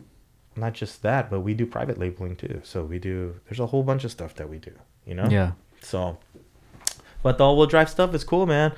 Um, it's good for the community. It's, it's shifting a lot of people's programs over there, mm-hmm. you know, and like, and filling that void. And it gives opportunity for others that are kind of discouraged because they can't get into sport front-wheel drive because of, you know. It's too fast. Yeah. Like, it's hot rod level. Yeah. It's buku dollars, bro. Like, it, it I hate to say it, but you know, it's a forty, fifty thousand dollar at least minimum of yearly expenditures on racing programs for that. And most people don't think that that's a lot of money, but for the Honda community, it is. You know, yeah. That's at my level. You know, that's what I'm paying. But if somebody else that doesn't run a business like I do, that I can just you know design and figure out a part instantly on my race car, and and trickle that down into the industry, they have to buy that. They yeah. have to put in the work. They have to pay somebody to do that. And then they're they're probably double. You know, they're probably spending eighty, a hundred grand on their programs, you know what I mean? If they're not physically involved, you know? So it's expensive. It gets expensive. You know what I mean? A hundred thousand is maybe three or four times other people's salaries yeah. sometimes, you know? Mm-hmm. So you gotta it's a it's a a level that I'm willing to play at, you know? But I think uh, with the all-wheel drive stuff, it's it's like uh, it just caters to the guys that are already done the sport front-wheel drive thing are going to that, and gotcha. Then there's the hobbyists too that want to do it on the street, which we wanted to cater to, you know. So most you, of our stuff is built around that too. But yeah, all-wheel drive is the next biggest thing that everybody's doing. And you guys just. Uh... worked with uh Throttle on their new rear wheel drive yeah. project, right? Yeah, my uh Mickey. Mickey. Yeah, shout out to Mickey. Dope, man. Um I resonate with him a lot because we're kind of the same age. Yeah. You know what I mean? He grew up doing the thing, I grew up doing the thing, and he's still around. He's he's very um uh he's very successful at what he does, and his YouTube uh channel Throttle is great. Um it really kind of it goes against the grain of yeah. what the normal Honda uh, scene is. And I love it because it's something new to me. Yeah. You know? I want to do something new all the time. You know, I want to learn. I want to, you know, he's making a rear-wheel drive car. You know how easy it would have been for him to just, just do all-wheel? I'll just do all-wheel drive. And then, like, he would have been already done. Like, the car yeah. would have been super fast. It would have just probably murdered every single other car that he has in the shop. Yeah. Like, instantly, you know? And he'd be done with it. But he's the guy that wants to do it hard, you know? Like, he wants yeah. to do the hard shit and the hardcore shit. And I fucking dig that, you know? Hell yeah, man. I'm excited to see what that car comes out like. Yeah, yeah, yeah, for sure. Yeah, and I shot. think it's pretty cool, like, what he's doing. And... yeah, I think uh, it probably opened a whole nother door for the Honda community too, just to rear-wheel drive their car. Yeah. You know, might be something that comes about, you know what I mean? Because it's nothing new. I mean, there's modified cars that are in the drag racing world that take Civics and put in, you know, there's this one, I I, I believe his name is Dave, I forgot, it's a beautiful E K, you know, a, mm-hmm. a E M one, mm-hmm. you know what I mean? Basically a coupe, black, um... H, I believe it's H twenty-two. Okay. And it has like a Liberty rear-wheel drive gear set or G-force. I'm not too sure, but that's a rear-wheel tire, big, um, big tire rear car. Yeah. And it's fucking beautiful, you know. And I want to get into that market. That market's dope, but I don't think I will. I'm yeah. probably just sticking to what I got, and then. Uh, Mickey promised me that the E K is gonna um, pop a wheelie. It, it could. No, I'm just kidding. It could, I, but obviously I told him, you know, obviously it's his rear differential, stuff like that. Is that the weakness? Yeah, I think he, he's starting off with that first, mm-hmm. and then it'll take him where he needs to go, and then, you know. Um, yeah. I, I see where it's catered and modeled to, you know what I mean, for yeah. his demographic and his followers and viewers. So that's cool, man. I think uh, it's very obtainable for anybody. Anybody can call us and say, hey, dude, we want an all-wheel drive. We're moving them. Like, yeah. I think we're on our eightieth kit now. Like, we're just moving them, and we just, like, physically finished, you know? Like, yeah. we have parts in stock, you know, so anytime anybody calls, it's, you know, right now it's kind of high demand, but usually it's a one to three day turnaround time. Right now we're about two weeks. Gotcha. You know, so we're busy. But, um, but yeah, it's uh, the next evolution in Honda. It's uh, adding the two tires in the back Dude, for power. Hell you know? yeah, so man! And uh, I, I'm really glad that uh, you and Mickey linked up because um, yeah, through you, when, through yeah, this when podcast. That, is... When that conversation happened with uh, Mickey and I, mm-hmm. I knew that you were the right one to reach out to because Dope, y- you being that. you being an O G. Um, you could have had the same mentality as a lot of other O Gs do and just a downplay what the YouTubers bring mm-hmm. to the table. But I knew your business sense and you would see the value in it. And I'm just, sure. I'm glad that it worked out, and I'm excited to see that project. Yeah. It's a, it's kind of like, um, uh, like you were saying, you, you were saying earlier, like we just planted the seed. Yeah. And just let the thing grow, you know what I mean? See where it takes it, you know? Hell so, yeah. We're always going to cater to the Honda stuff, but, you know, um, we're going to try different markets. It's I'm excited for that, man. And uh, before we yeah. get out of here, you got about a month left until World Cup. yeah, so. I don't even want to know. About so let's... Uh, I don't want to think about that. So this is this is the Monday after World Cup. Tell me how everything went and uh, what was the weekend like? Because we're about projecting here. Yeah, Put it yeah, into yeah. the into the universe. Dude, man. It's I, personal best eight twenty-one? Yeah. All right. So what are we going to see at World Cup? I think we're going to see possibly uh, seven ninety, uh, seven eighty-nine, right Ooh. Around there. At over, at over one ninety-six, uh, I believe. It's, it's definitely doable. And who's going to be in the lanes next to you? Um, I want fucking Raimi in the lane next. There you me, go. You know what I mean, I want, I want to race that car. Okay. You know? Like that's that's the car to beat. You mm-hmm. know, Raimi or Chapolin. So, um, I really feel like those are the top two contenders. Um, I cannot count import D P S out. Uh-huh. Um, um, Elvis Rome. Oh, you know, I call him Rome, but yeah, um, Rome and Abe and all those guys at import D P S. Pff, those guys don't fuck around. I mean, that's gonna be a contender car for sure. Like. That car's gonna be built in like less than a month. Yeah, he just sent me spy shots of it, and I was like, "You got a lot of work." He's like, "Nah, it's all good." oh, sh- I know it's not. I know it's all good for you.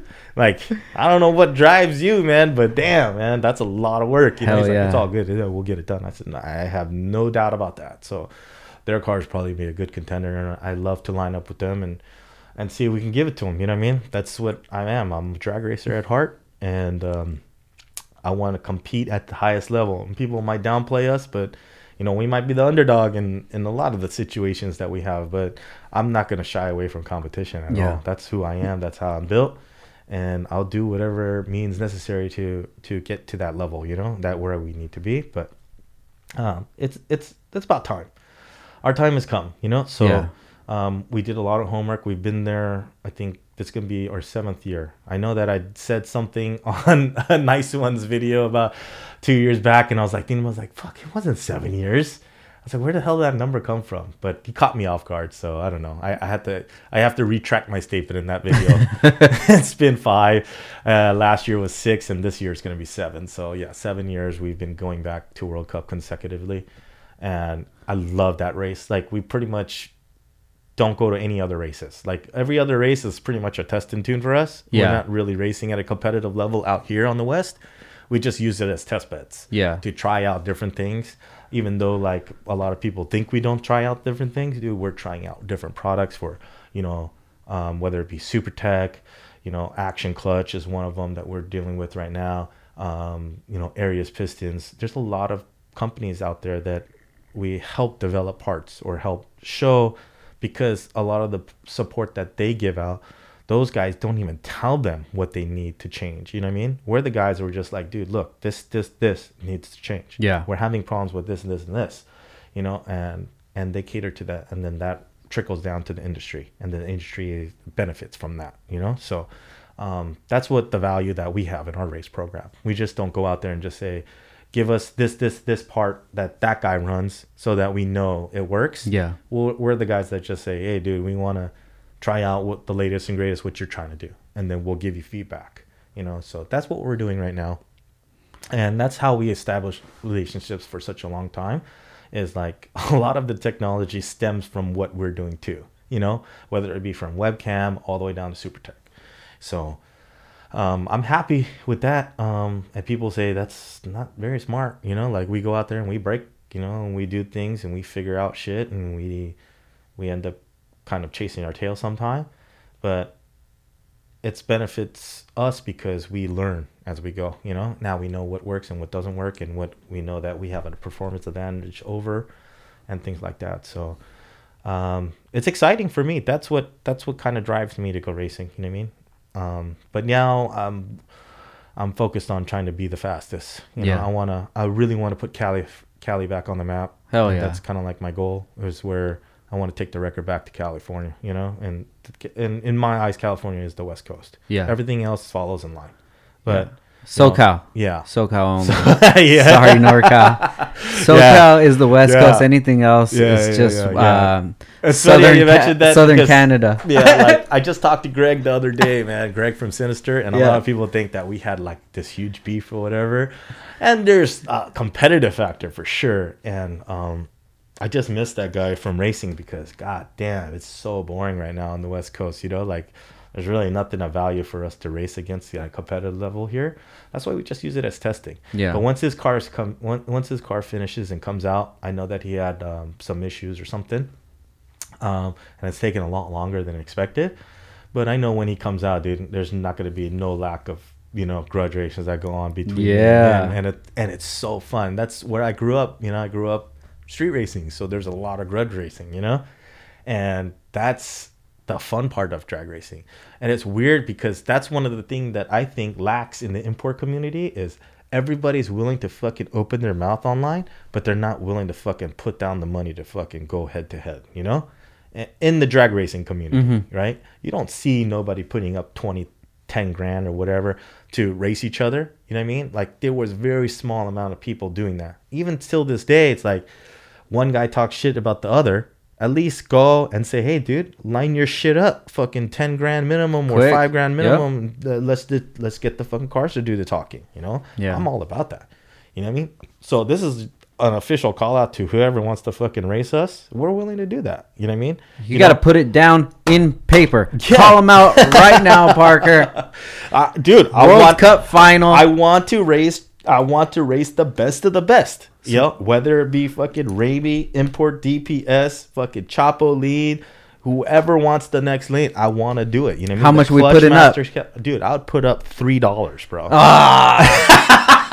He said three stacks, three thousand dollars. Oh, uh, you know, it's just, it's one of those things. We know we're the underdog, you know what I mean? But we love drag racing, you know what I mean? Hell yeah. So I think we have a competitive car and we could throw up a number just like any of those other guys, you know? And the disadvantage is, at least for us, is they get to race on that track at that condition every time the whole year. Yeah. We get to do it one time.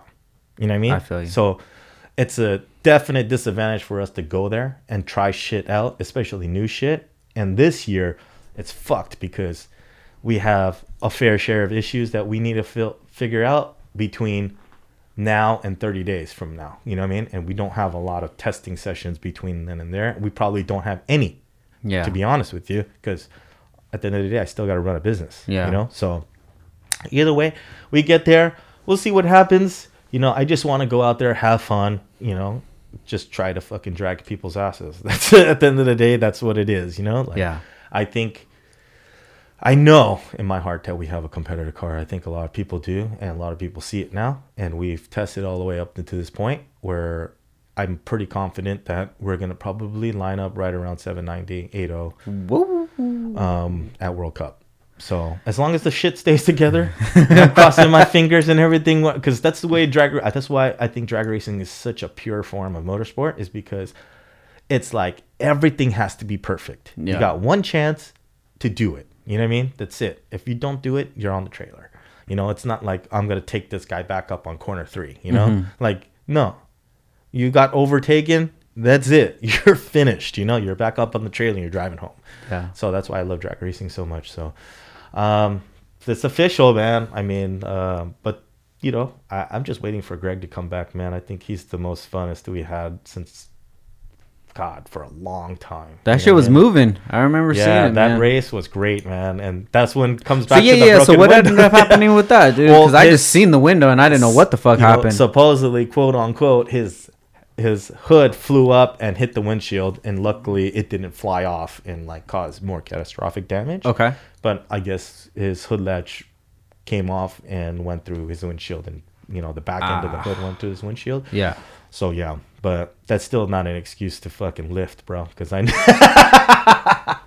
I know he stayed in it. You can see you can see that a couple inches. You just gotta yeah yeah yeah. Shout out to Sinister, man. Yeah, shout out shout to out everybody to Greg, man, out there dude. Putting their uh, he's a their heart out. Yeah, he's a definite uh, true drag racer for sure. Other than everybody else, that guy puts it in, you know? So good shit, man. Yeah. I can't wait for him to come back, man, because I can't wait to fucking crack his ass. You guys heard it here first. Jason, I'm excited uh, for you, man. I wish you, you the man. best. Thank you. Thank you. Yeah, for I'm, sure. Uh, I'm not going to be at World Cup, but I'm going to be watching like everybody else. Yeah. I mean, they have that speed video live. That's super great coverage. Like, they got some equipment, you know? Yeah. Multiple screen, multiple video shots, multiple cameras.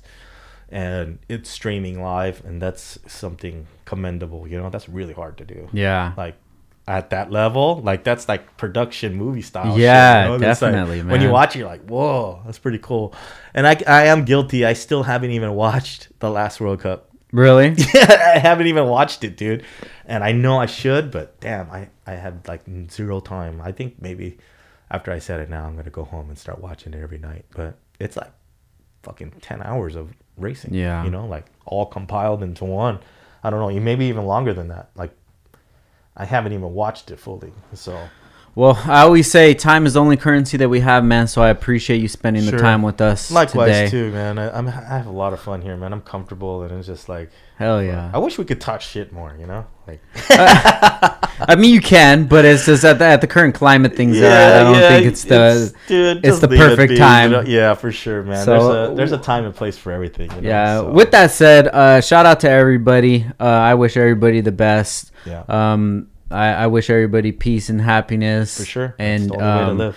You know, all the stuff that we do, this cars and racing and things like that, this is what we do as a hobby. Yeah. So we, we do this to get away from the uh, the struggles that come with life, you know. So I, I hope that everybody just keeps that in mind, that no matter um, yeah, keep no matter that mindset, what, you know, yeah. like uh, it's not just try not to keep the internet so serious, you know, like people say things online that then that's not necessarily say to your face, you know. So I just take it in stride, just, it is what it is, you know what I mean? Like, don't let it affect your day-to-day operations, you know what I mean?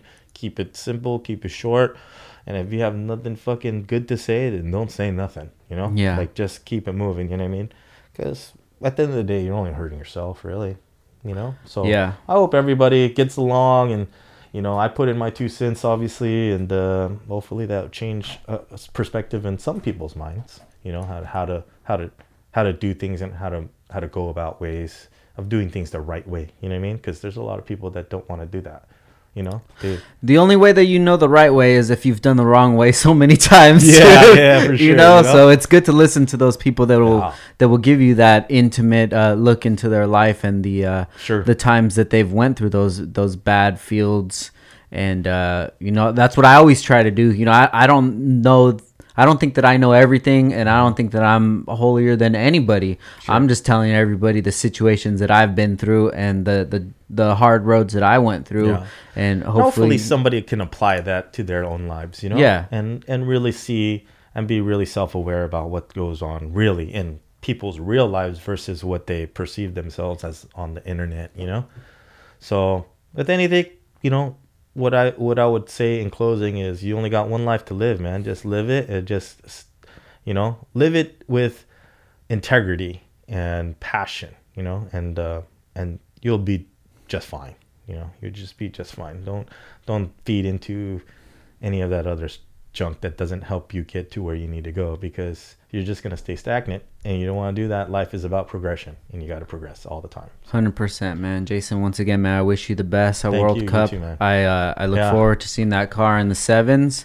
And uh, if anybody wants to bet any money, I'll, def- I'll definitely have my PayPal ready. Oh, shit, dude. It's going to be so much fun, man. Hell I yeah. can't wait. I think uh, if it goes the way it should go, um, World Cup should be really fun, you know, like. I really want to see some grudge races happen, you know, it's actually neat. Physical, like, hey, dude, you know, put some money on the line and go at it, especially all, all motors crazy right now. Like, yep. That's like, it brought it back, you know, like Jamie and, and Jose Bello and those guys, man, dude, fucking unbelievable amounts of performance. Like, I can't even imagine, like, to this day, when I first started all motor, we thought thirteens were fast. Yeah. Like, holy shit, you know? Now we're tipping into true street numbers, eight sixties and faster in an all-motor car. And yes, it's on mix or whatever, but you just, you got to look at the way it is, man. The engineering and the longevity of how the motors can be put through that yeah. and, and survive is a feat in itself. Yeah, know? They're fucking killing it, man. At yeah. H Day, that was the most exciting thing to see. Oh, yeah. Uh, these all-motor cars yeah. are no joke, man. Yeah. And uh, respect to everybody out there for putting sure, in man. That time on the weekend. Respect to everybody who's going to be at World Cup, putting their their heart and soul into these cars. Yeah, one day you got to go out and visit that, man. I mean, I know it falls right in line with SEMA. And yeah. I want to go visit SEMA again because I, I think at one point I was doing SEMA for thirteen years straight. And then before I said, you know what, I'm going to go drag racing. Yeah. So, yeah, man, you got to try it out. Just try to visit it one time. If you're into drag racing like I am, it's it's a totally different um, camaraderie there. Yeah, after leaving H Day, man, I definitely got the bug again. Yeah. I had a really, really Super good fun, time dude. Out there. And, uh, yeah, we'll see. Cool. You know, maybe I'll bring out the private jet, head out to, yeah, dude. Head out to World Cup. Hopefully one day, man, I could say that, you know, but... Till then and there, man, everybody, live with passion, live with uh, integrity, and just go out and kill it for yourself, man. You guys got it. You just got to do it, you know? Just every anything you do in life, just do it with one hundred percent passion, you know? So there we go, guys. Once again, F C S, thank you for being here. I really appreciate it, man. Appreciate you. Downtime with Downstar, episode one oh four, and we out. Peace. Later.